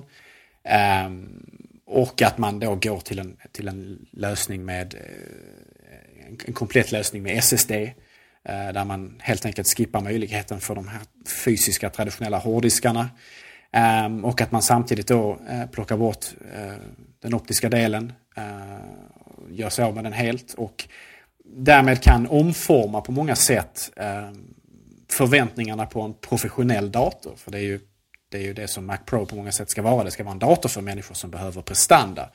Medan då Macbook Air i mångt och mycket är datorn som är för människor som behöver portabilitet. Ehm, så 2012 på många sätt har varit ett väldigt trevligt år ur det perspektivet. Jag är själv eh, väldigt sugen på en, eh, en, en Macbook Pro Retina med eh, allt vad detta innebär. Samtidigt så kan jag känna kanske att det finns mer att göra vad gäller Apples bärbara. Och jag hade kanske gärna sett att man lånar lite teknik ifrån exempelvis iPhone och iPad. Kanske är dags att fundera på möjligheten till 3G eller mobildata i en Macbook Air exempelvis. Man kan ju tillgodose detta med en, en iPhone som delar ut eh, 3G-uppkopplingen eller mobildata-uppkopplingen via wifi. Men eh, det hade väl kanske varit trevligt om man kunde implementera detta fysiskt i datorn också. Möjligheten att ha ett simkort och, och därmed också koppla upp datorn direkt eh, mot, eh, mot internet. I en dator så finns det mer plats att implementera kraftfullare Eh, antenner och sådana här saker som kanske möjliggör att mottagningen på en laptop med 3G eller mobildata skulle kunna vara bättre. Man skulle kanske kunna implementera 4G i, i fler, långt fler flav, flavörer än tidigare. Eh, som gör att den kommer kanske kunna, kunna fungera i fler länder än vad den gör exempelvis i iPhone 5 för tillfället. Eh, jag kan tänka mig att det finns, eh, det finns nog ett behov av denna sortens produkt eh, hos en hel del användare. Just mobildata i en, i en traditionell dator helt enkelt.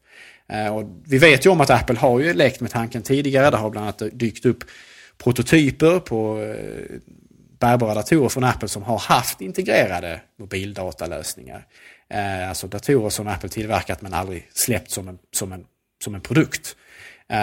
Och som ju har dykt upp då på typ Ebay och så här. Men ja, jag hade hoppats att man kanske tog steget där slutligen och, och, och gav oss möjligheten att ha mobildataåtkomst direkt ur en, exempelvis en Macbook Air eller en Macbook Pro.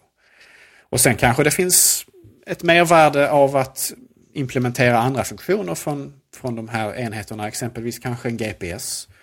Um, ehm, kan vara användbart kanske. Det har ju pratats om att MacOS 10 ska få uh, Apple Maps uh, i sig. Precis som iPhone och iPad har för tillfället. Och det skulle kanske finnas ett mervärde i att ha en, en GPS-sändare och mottagare även i en, eh, i en laptop. Eh, det kanske är någonting som eh, även tredjepartsutvecklare skulle kunna använda för att göra spännande nya program eller spel eller vad det nu kan tänkas vara för någonting. Man skulle ju kunna, jag vet inte, kanske använda sig utav, utav en sån här kompass. Eh, de här kompasserna som, som, som på något sätt finns hårdvarumässigt implementerade i iPhone och iPad.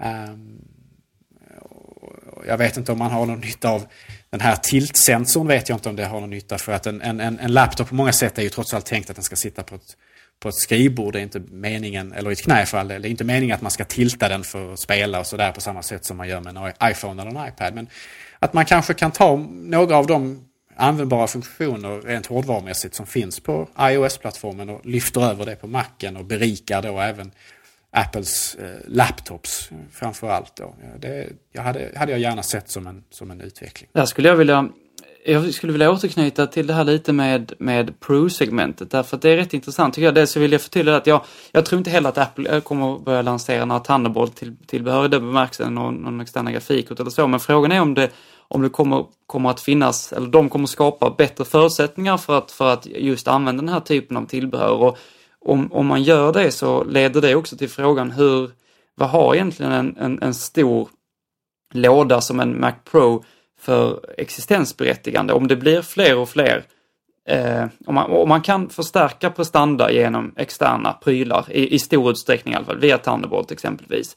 Frågan är hur, hur, hur ska man tackla från Apples sida den här, det här Pro-segmentet? Därför att Pro-segmentet på många sätt kan det ju ibland eh, halka, halka efter. Det har det gjort eh, hos Apple ganska starkt, att man inte har gett kärlek. Men kan också halka efter bemärkelsen av att man har, som, som eh, vår kära ljudredigerare var inne på också, att man, man har kanske en, ett stort ekosystem av tillbehör som kräver lite, lite äldre teknik. Vi, vi, vi snackade, eller ni snackade om Firewire förra gången och så. Och, och frågan är hur Apple har gjort sånt här innan. Man har ju faktiskt alltså eh, sagt ganska, ganska grovt hej till det gamla, eller eh, adjö till det gamla och hej till det nya.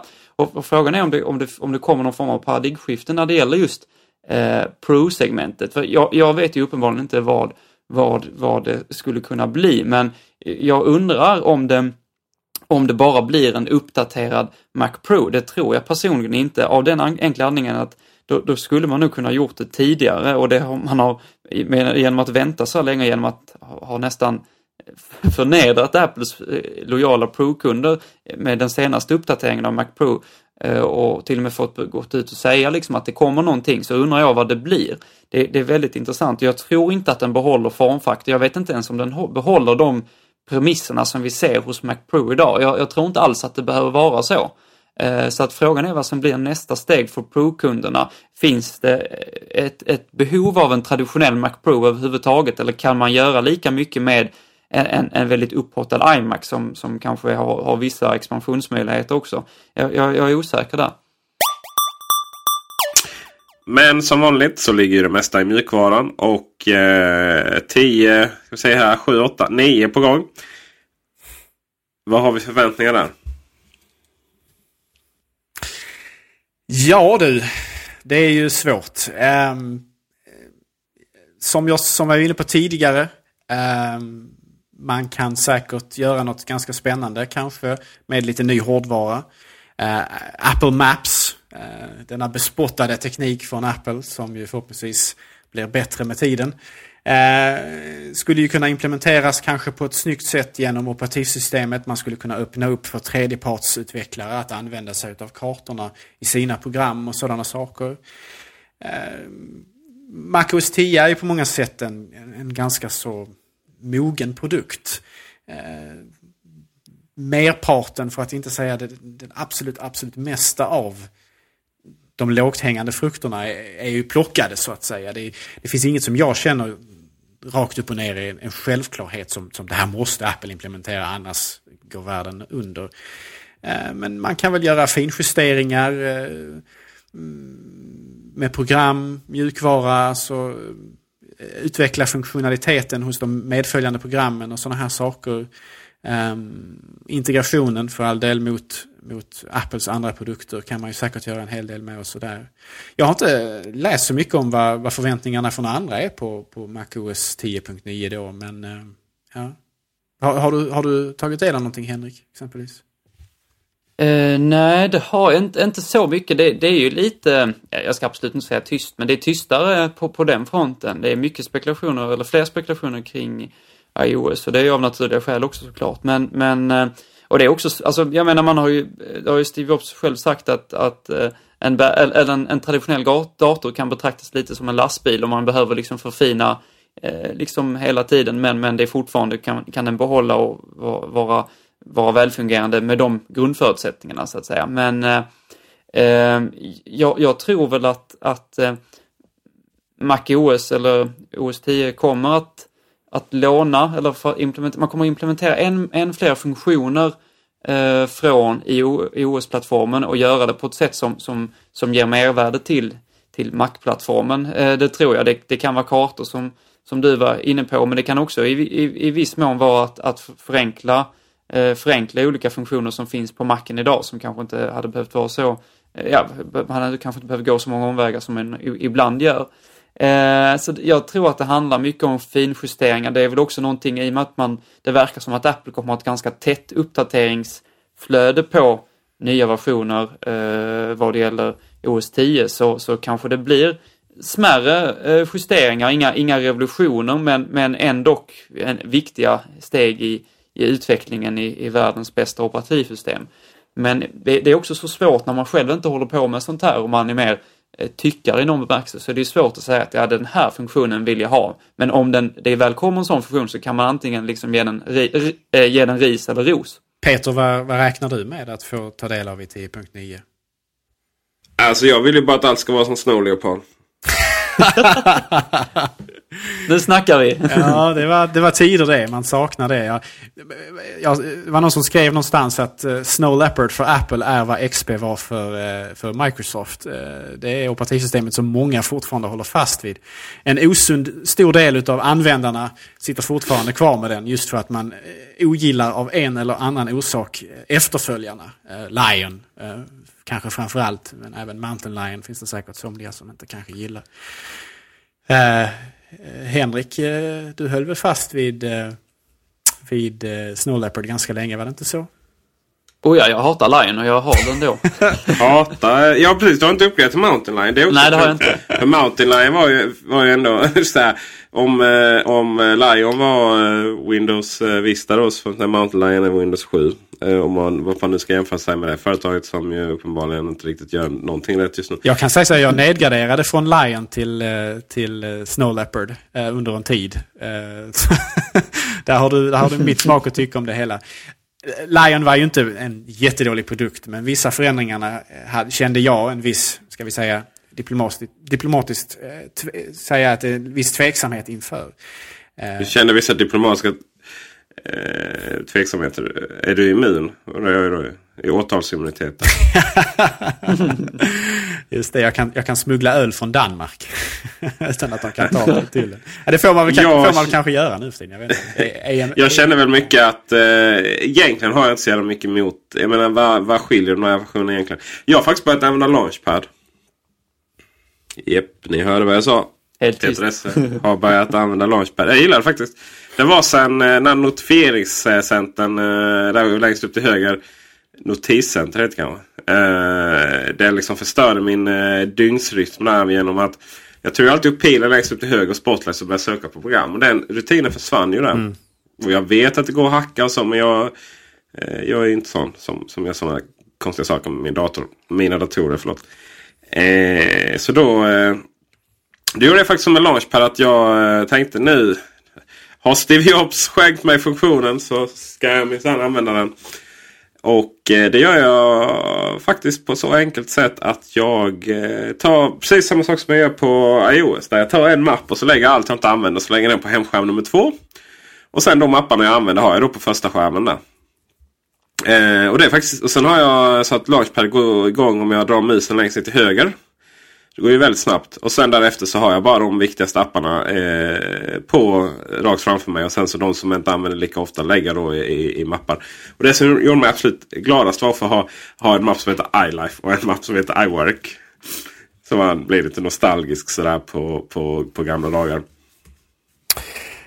En sak som jag kan känna, du var inne på här lite grann, tangerade lite grann åtminstone. Eh, I och med att man inte kan höger, eh, klicka längst upp i högra hörnet längre för att komma åt Spotlight.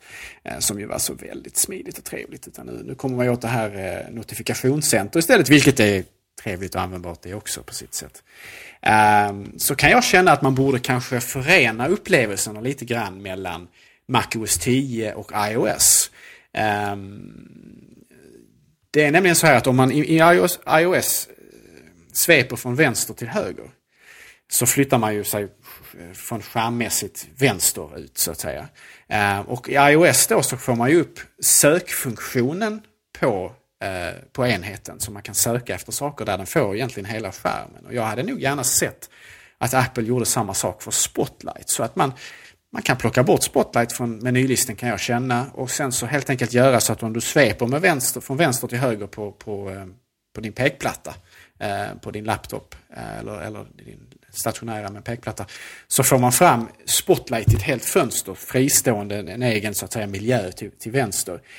Um, och där kan man då kanske arbeta mer med att göra sökresultaten uh, mer tillgängliga, mer relevanta, man får mer arbetsutrymme där. Och, och så kan man flytta bort då uh, uh, vad heter det, dashboard som ju annars huserar där i standardinställningarna på MacOS 10. För äh, ärligt talat, handen på hjärtat, hur många använder fortfarande Dashboard? Är jag den enda som har äh, egentligen aldrig riktigt fastnat för den här tekniken? Min klocka är på Cardiff av någon anledning. Eller uttalar man Cardiff? du, Gabriel, du som är språkkunnig, hur uttalar man det? bra fråga. Jag vet faktiskt inte. Jag, jag hade sagt Cardiff. Men det, det, jag, jag reserverar mig för att jag inte vet med säkerhet. Men alltså eh, Dashboard som, som, som grej känns som det aldrig riktigt lyfte. Alltså, det är inte så att man hör om spännande, spännande nya dashboard-widgetar och så här. För att tanken med dashboard från början var att man skulle liksom ha program som inte egentligen behövde vara hela program. Många gånger var det bara webbvyar mot information som man kunde googlat och, liknande. Va? Och jag, jag, känner väl lite grann att, att, att, dashboard kunde man kanske avpolitera till förmån för en, en, en, en, en spotlight Eh, Eh, sökning på, på vänsterflanken där. Va? Som kanske mer kunde integrerat då eh, optionalt mot internet. Eh, och att man kunde rendera sökresultat från internet på ett bättre, mer överskådligt och vackrare sätt. Genom att ge Spotlight den här, den, här, den här platsen för sig självt. Och då kan man ju då integrera det. Det har ju även då ryktats för all del om att Siri ska komma till macken och så här. Och då skulle man ju även då kunna integrera med Siri och Siri sök efter och så i Spotlight då så kan det då dyka upp eh, resultat. Både relevanta för datorn som man sitter på eh, och molnet som kanske tillhör den. Men också internet som helhet om man nu önskar det. Va? Så att, eh, mm, dashboard för mig ointressant och slöseri med en jag menar, på, på, engelska finns det något, ett, ett, uttryck som heter prime real estate. Alltså att, att någonting är liksom av, av tillgängligt och, och, så här. Va? Och, eh, just om man, den tänkta vänsterflanken på skärmen, alltså till vänster om äppelmenyn och så här. Va? Där är ju Dashboard placerad men det känns som det, det utrymmet är slösar man bort på något sätt. För, för att jag inbillar mig att Dashboard är rätt så ointressant för de flesta användare. Um, och jag hade nog hellre sett att man utnyttjar det området till att göra ett ännu bättre spotlight, gärna integrerat mot internet. Um, och, och, och, då får man ju också en, en, en fin uh, en, en, fin, vad ska man säga, samfunktionalitet mot iOS som ju har sökfunktion uh, på, på den sidan så att säga. Det, det hoppas jag på i 10.9. 10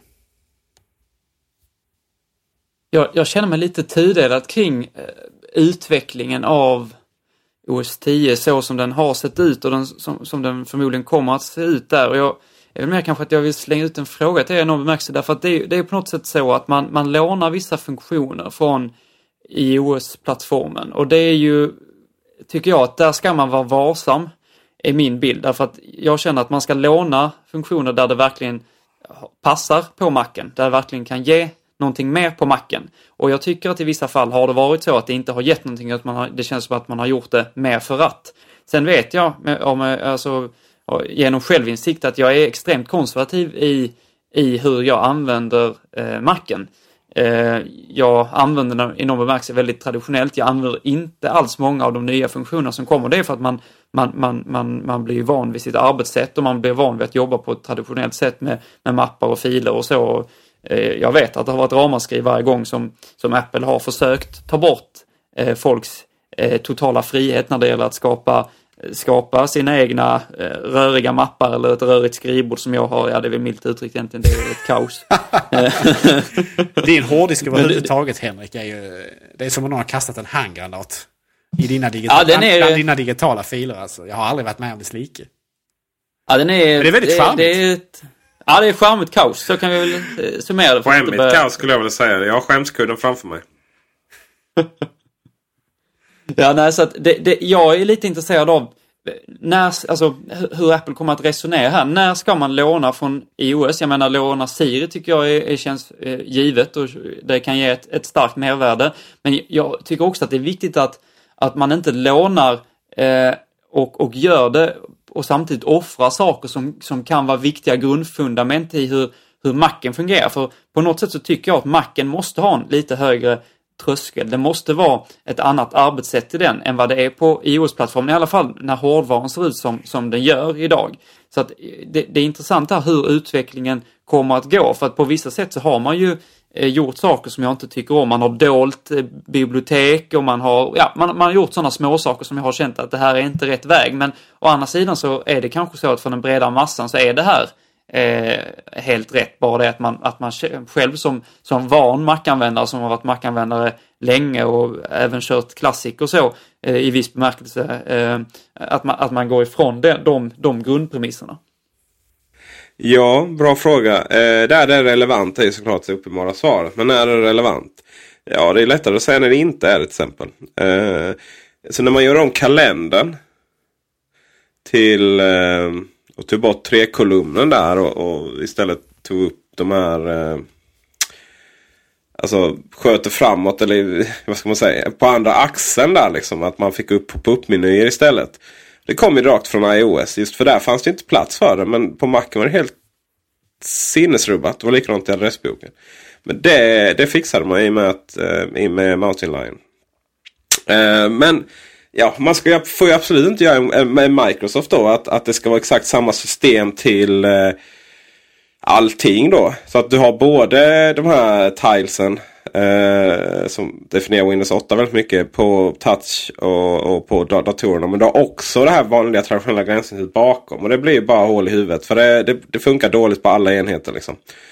På, eh, på, på de eh, vad ska man säga, vanliga datorerna så så är det här touchgränssnittet bara jobbigt och i vägen för det man vill göra. Och på, på tabletsen så, så hamnar man ändå i det här traditionella gränssnittet till slut. För att utvecklarna är lata och inte vill göra på det nya sättet. Och då är det ju helt värdelöst. För att vi vet ju alla vad de traditionella datorgränssnitten anpassade för möss gör med våra eh, upplevelser på touchenheter. Sådär. Så eh, ja, som du säger Henrik. Det gäller att ta det varsamt. Och det gäller att inte lägga till funktioner för funktionernas skull. Men eh, till exempel Launchpad var en sån grej som jag tyckte var ganska irriterande. Eh, och det, I början så tyckte jag det var en bra grej och sen tyckte jag det var irriterande. Och sen har jag börjat använda det själv. Och jag har hamnat igen där att det är en rätt bra grej. För att eh, min... Eh, som vi har pratat om många gånger. Min syrras man som är så här riktig PC-person. Eh, eh, om man kan kalla honom person. Han eh, har ju köpt en Mac då. Och eh, det var för, nästa första frågan då andra gången jag träffade honom. Jaha, hur sorterar jag mappar i, eller hur sorterar jag program i Launchpad? Bara tänkte, Launchpad? Vem använder Launchpad? Och det tror jag väldigt många gör. För jag tror att de flesta inte hittar till programappen. Utan Launchpad blir den, eh, det blir den naturliga delen för att starta program. Och då har jag, eh, har jag, jag kan börja beta av listan. För jag har, lite, jag har lite önskningar för nästa version. Och Launchpad är en sån grej att den ska ju bara visa riktiga program i princip. Och eh, med riktiga program menar jag att man inte liksom ska säga så här Adobes avinstallerare och Office och olika grejer. Utan när man installerar Office så då är det Word, Excel och PowerPoint som ska visas. Och när man installerar Adobe så är det liksom bara själva programfilen som ska finnas med i Launchpad. Eh, så att där tycker jag man ska sortera upp det lite bättre kanske. Eh, en annan grej är iCloud då som där man eh, filhanteringsmässigt har ju löst det där ganska oroväckande. Då är ju tanken att i iOS så finns det inget filsystem och då ska det inte finnas i, i nya molnbaserade filsystemet i OS 10. Då är det ju så här att om jag, eh, och, och, om jag då sparar en, en fil i, i till exempel Pages på i iCloud. Eh, då kan jag öppna filen i, i i eh, Pages på OS 10. Eh, och jag kan öppna den i Pages på, på så iOS 10. Eh, Mac OS 10 Och jag kan öppna den i iOS, i Pages. Eh, både på iPhone och iPad och sådär. Men om jag sparar till exempel en en fil i Pixelmator i iCloud. Då finns det inget program som kan jag öppna den i, eh, på iOS. Om jag, startar, om jag sparar en fil i förhandsgranskaren på, i eh, MacOS 10. Då finns det inget program som kan öppna de pdf-erna i, i iOS. Och eh, det roliga är till exempel man, man kan faktiskt, jag vet inte om de har fixat den buggen. Men förut var det så att om jag sparade, jag kunde spara eh, dock, eh, bifogade filer i mail.app då. I iCloud. Men mail själv kunde inte öppna dem sen. Det fanns ingen öppna möjlighet i mail. Så att de filer som sparades där de eh, var liksom borta för evigt. Så var det riktigt inte för att de gick faktiskt komma åt på ett annat sätt. Det går alltid att komma åt filerna på macken för de sparas faktiskt lokalt också. Men det är ingenting för den vanliga användaren. Um, Så det är faktiskt eh, en grej som jag, som jag känner är ganska viktig att man, att man hanterar. Man skulle egentligen gjort en Dropbox där. Så där önskar jag nog att iOS lånar mer från OS 10 kanske än tvärtom. Notiscenter är en ny rolig grej såklart. Men det kan störa mig till döds att jag gått och, och tagit bort eh, notifieringar i, i, på iOS hela dagen och har full koll. Och sen sätter man vid datorn och då finns alla de igen. Varför synkas, synkas inte den tidslinjen över? Det är jättekonstigt. Vidare så har jag en, eh, en, en liten dröm här faktiskt. Som jag kanske skulle vilja ha en kommentar på eh, från, eh, från, från er här. Nämligen man kan skicka meddelande mellan iOS och Macen och olika iOS-enheter. Man kan prata med varandra via Facetime nu, och numera vi över 3G-nätet också. Men man kan inte ringa mellan varandra. Och hade inte det varit riktigt, riktigt härligt om vi helt enkelt ringde varandra mellan iOS och, ringde, och även fick upp det på Macen. Så gick det via Apples interna meddelande, eller förlåt, eh, system istället för ut via operatören. Då är ju frågan vad operatörerna hade sagt om detta. Det är väl lite, det, är väl lite det som är problemet kanske. att uh, Apple håller ju redan på att plocka bort en av eh, eh, de riktiga brödvinnarna i, i teleoperatörernas strategi. Det är ju sms. Alltså det är någonting som man historiskt sett har tagit hutlöst mycket betalt för extremt lite data. Eh, för att man kunnat det.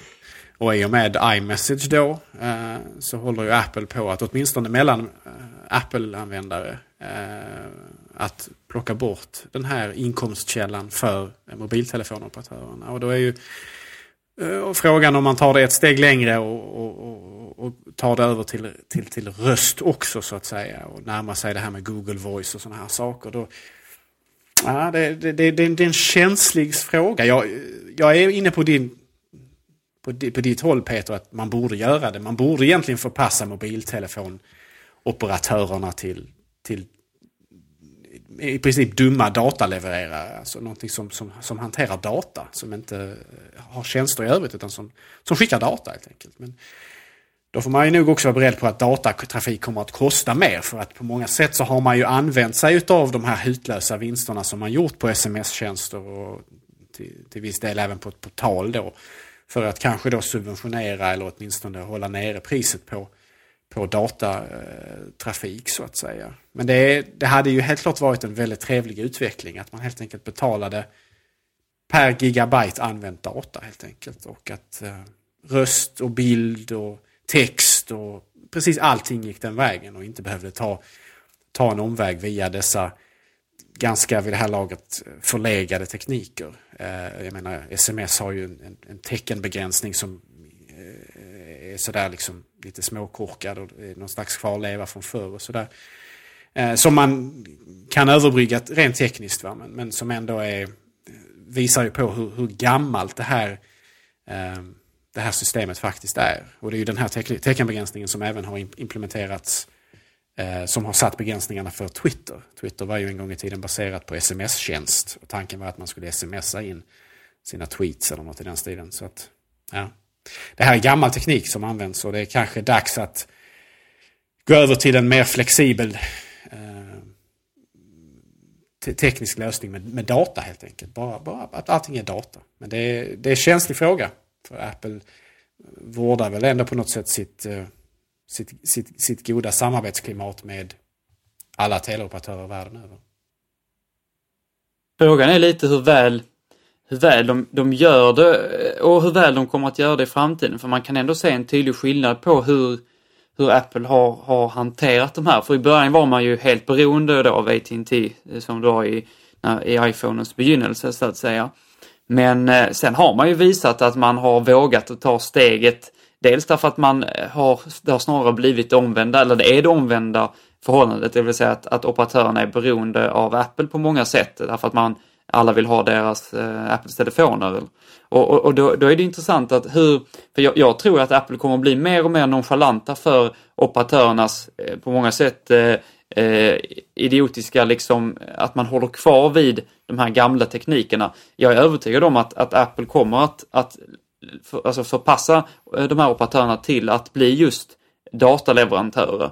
Och vi har ju redan sett hur man stegvis har gjort det med Apples tekniker också, hur, hur mycket det har eh, gett problem till operatörerna i, i form av uteblivna in, intäkter och sådär. Så att det, det, är klart att jag, jag, jag tror att visst, det, det, det, finns en, det är absolut ingenting som händer 2013, men det är någonting som kommer att hända, det är bara en fråga om tid och då kanske det kan komma upp problem med, ja, då, vad finns det då för, för standardlösningar för att kommunicera med varandra? Kan man, kan man vidga det så att även man kan skicka sådana här eh, iMessage-meddelanden exempelvis till andra enheter eller andra operativsystem. Det, det, är en fråga som, som man klart kommer att konfronteras med i någon bemärkelse. Men jag är ganska övertygad om att eh, stund, det har redan börjat den här utvecklingen till att göra operatörerna till, till i någon bemärkelse dumma dataleverantörer. Men, men jag tror att Apple kommer bli mer och mer vågade på det här planet också för att jag är rätt så övertygad om att i grunden så tycker inte Apple om operatörerna och så som de fungerar. Jag vet att Steve Jobs på många sätt avskydde dem och eh, vill eh, hitta lösningar för att till och med komma, komma bortom dem i, i, när man utvecklade iPhonen. Men även, och då fanns det ingen, ingen lösning som i realiteten skulle fungera. Men jag, jag, jag tror att det är den utveckling vi ser, utan någon som helst tvekan. Jag, jag tror en, en, del av det här eh, är också att det har ju historiskt sett varit så att många användare vänder sig till teleoperatören när det gäller att köpa en telefon en mobiltelefon.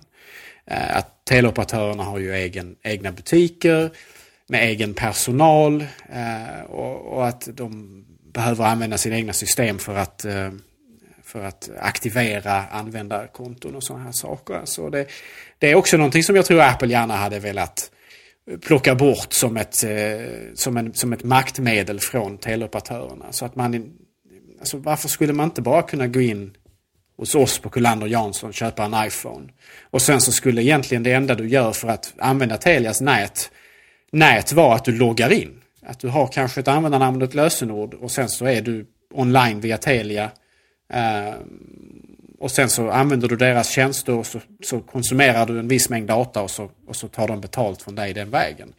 Eh, och som det är nu istället så går man till en teleoperatör och sen så har de beställt en telefon från Apple som du eventuellt kan få eller så ska de guida dig i djungeln utav telefoner. Då kanske man har, har vissa ekonomiska incitament som säljare att kränga den senaste Android-luren istället för att sälja Apples fantastiska skapelser. Um, eh, och det är ju det är en makt som, som jag tror gärna Apple hade fråntagit de här operatörerna. Och, att man gjorde mer att datorer, eller att telefonen är som en dator. Du går till en, du går till en butik eller, eller om du är mer sådär med att man beställer över internet eller vad det nu kan vara. Och, och, och egentligen inte behöver göra mycket mer än att man loggar in. Eh, rent tekniskt är det kanske mer komplicerat än så i bakgrunden och sådär. Jag, jag vet inte men eh, på något sätt att, att, att att ännu mer avväpna Telia och Tre och alla de här eh, stora spelarna. Eh, och, och, och, göra kundernas relation till Apple direkt. Så att de vänder sig till Apple oavsett om det är till, till Apples eh, hemsida eller om det är till, till, Apples butiker eller om det är till, som i, i vårt fall, tredjepartsbutiker. Eh, och, och har den relationen istället för att man går till Telia och den vägen fixar en, en lur från Apple. Eh, samtidigt som man då får alla alla, alla propåer om att man borde kanske köpa en annan lur eller uppgradera det ena med det tredje och sådär. Så att, eh, det, det, är också en del av eh, problematiken kring eh, leverantörerna. Just att de har så väldigt mycket makt och inflytande över kunder. Speciellt av kunder som kanske är lite obeslutsamma och inte riktigt vet vad de är ute efter. Och sådär. Eller för all del okunniga.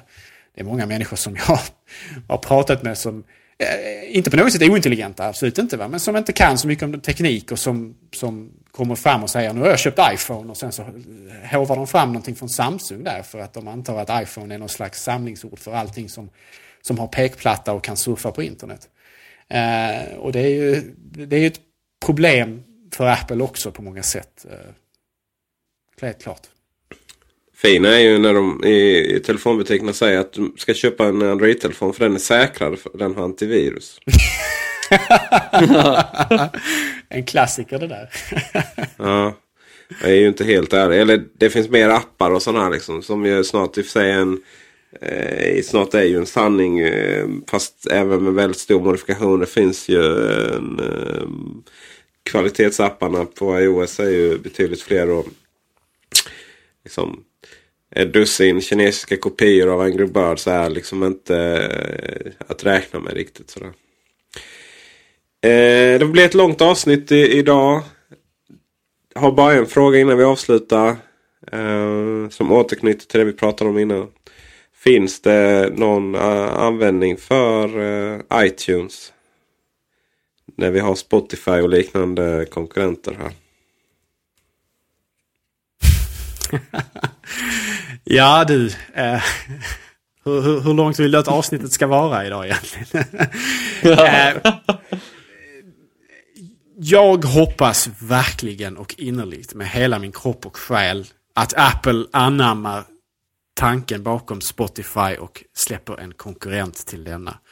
Med Apples användargränssnitt och eh, möjlighet att integrera mot andra Apples enheter. Eh, samtidigt som man har möjligheten att hyra tillgång till, till ett bibliotek. Eh, sen om du vill kalla det musik eller om det är film eller vad det kan vara. Men jag tror på många sätt, och jag har sagt det förut, att detta är framtiden. Eh, I långt mycket större utsträckning. Och eh, jag är själv eh, en, man, en människa som har på många, många gånger köpt musik från Apple men som nu för tiden faktiskt, tyvärr, ska jag säga, inte tyvärr kanske, men som använder mig av Spotify i långt mycket större utsträckning. Eh, både för mina egna behov men även just för att eh, det också möjliggör att om man har eh, gäster eller fest eller vad det nu kan vara så behöver människor inte plocka med sig CD-skivor längre eller hoppas att jag har rätt musik i mitt bibliotek. utan att eh, vem som helst kan använda datorn för att komma åt vilken musik som helst och spela den direkt. Det är friheten och kraftfullheten med det där är, det är svårslaget alltså. Och det är, det är någonting som Apple måste, måste inse är, ett, eh, är en svår konkurrent. Och det är någonting man måste möta upp med, med en egen lösning där. Jag kan inte annat än, än hålla med där. Alltså det, det är ju så att eh, i, i nuvarande stund, jag tror även det gäller det nya iTunes, för det verkar inte, verkar inte ha förändrats så, så mycket där, att, så är inte iTunes så, det är inte, väldigt, det är inte väldigt relevant. Det är relevant i viss begränsad utsträckning numera till att skjuta över lite material till, eh, till eh, sina iOS-enheter, men även där så har ju iCloud, tar ju iCloud hand om det mesta i, i den aspekten. Så iTunes, eh, även om jag använder faktiskt, jag är lite gammaldags såklart, så att jag, även om jag använder iTunes, så jag Eh, använder i viss mån i traditionell bemärkelse, jag använder inte så mycket Spotify faktiskt, så gör ju de flesta det och jag inser också storheten med med, med eh, de, de eh, möjligheter som Spotify ger. Så att om inte Apple går in i detta så tror jag på något sätt att iTunes kommer att ja, fördummas till någon form av, av överföringsprogram för data och i väldigt snar framtid inte ens det för att det kommer inte heller behövas längre. Och då är det frågan om man ska ha iTunes till, ja, överlag liksom. Alltså jag skäms över att säga det men jag spenderar lätt tio gånger så mycket tid i Spotify nu för tiden som jag gör i iTunes. Oavsett om detta gäller min Mac, min PC, min iPhone eller min iPad. Alltså det, det är konceptet som är så otroligt mycket bättre. Att, eh, även fast jag har mina reservationer inför programvaran som sådan, eh, Spotify, eh, även fast jag gärna hellre hade använt samma tjänst från Apple, för att jag tycker att de gör bättre programvara generellt sett. Så är det i realiteten så att så länge Spotify erbjuder den tekniska lösning som är överlägsen i mina ögon så är det där jag vänder mig i nästan alla fall för att få tag på musik och underhållning. Den svenska nationalisten Den svenska nationalismen hägrar i Macradion återigen. Vi eh, tackar för detta avsnitt. Det är alltid trevligt att ha er med, mina kära skånska kompisar. Tackar. Vi hörs om en vecka igen. Ha det bra. Hej hej!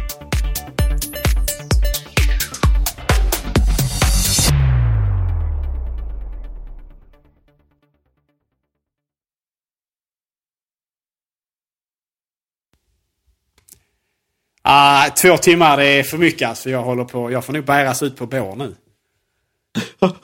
Vi ska hjälpa dig Gabriel. Uh, det är förbaskat trevligt med Macradion men, men nära nog två timmar börjar... Uh, det börjar ta på kraften. Det tar, man är sulten. Man, man är sulten och man har inte längre sina Husqvarna-hängslen på sig. Och trähästen är borta.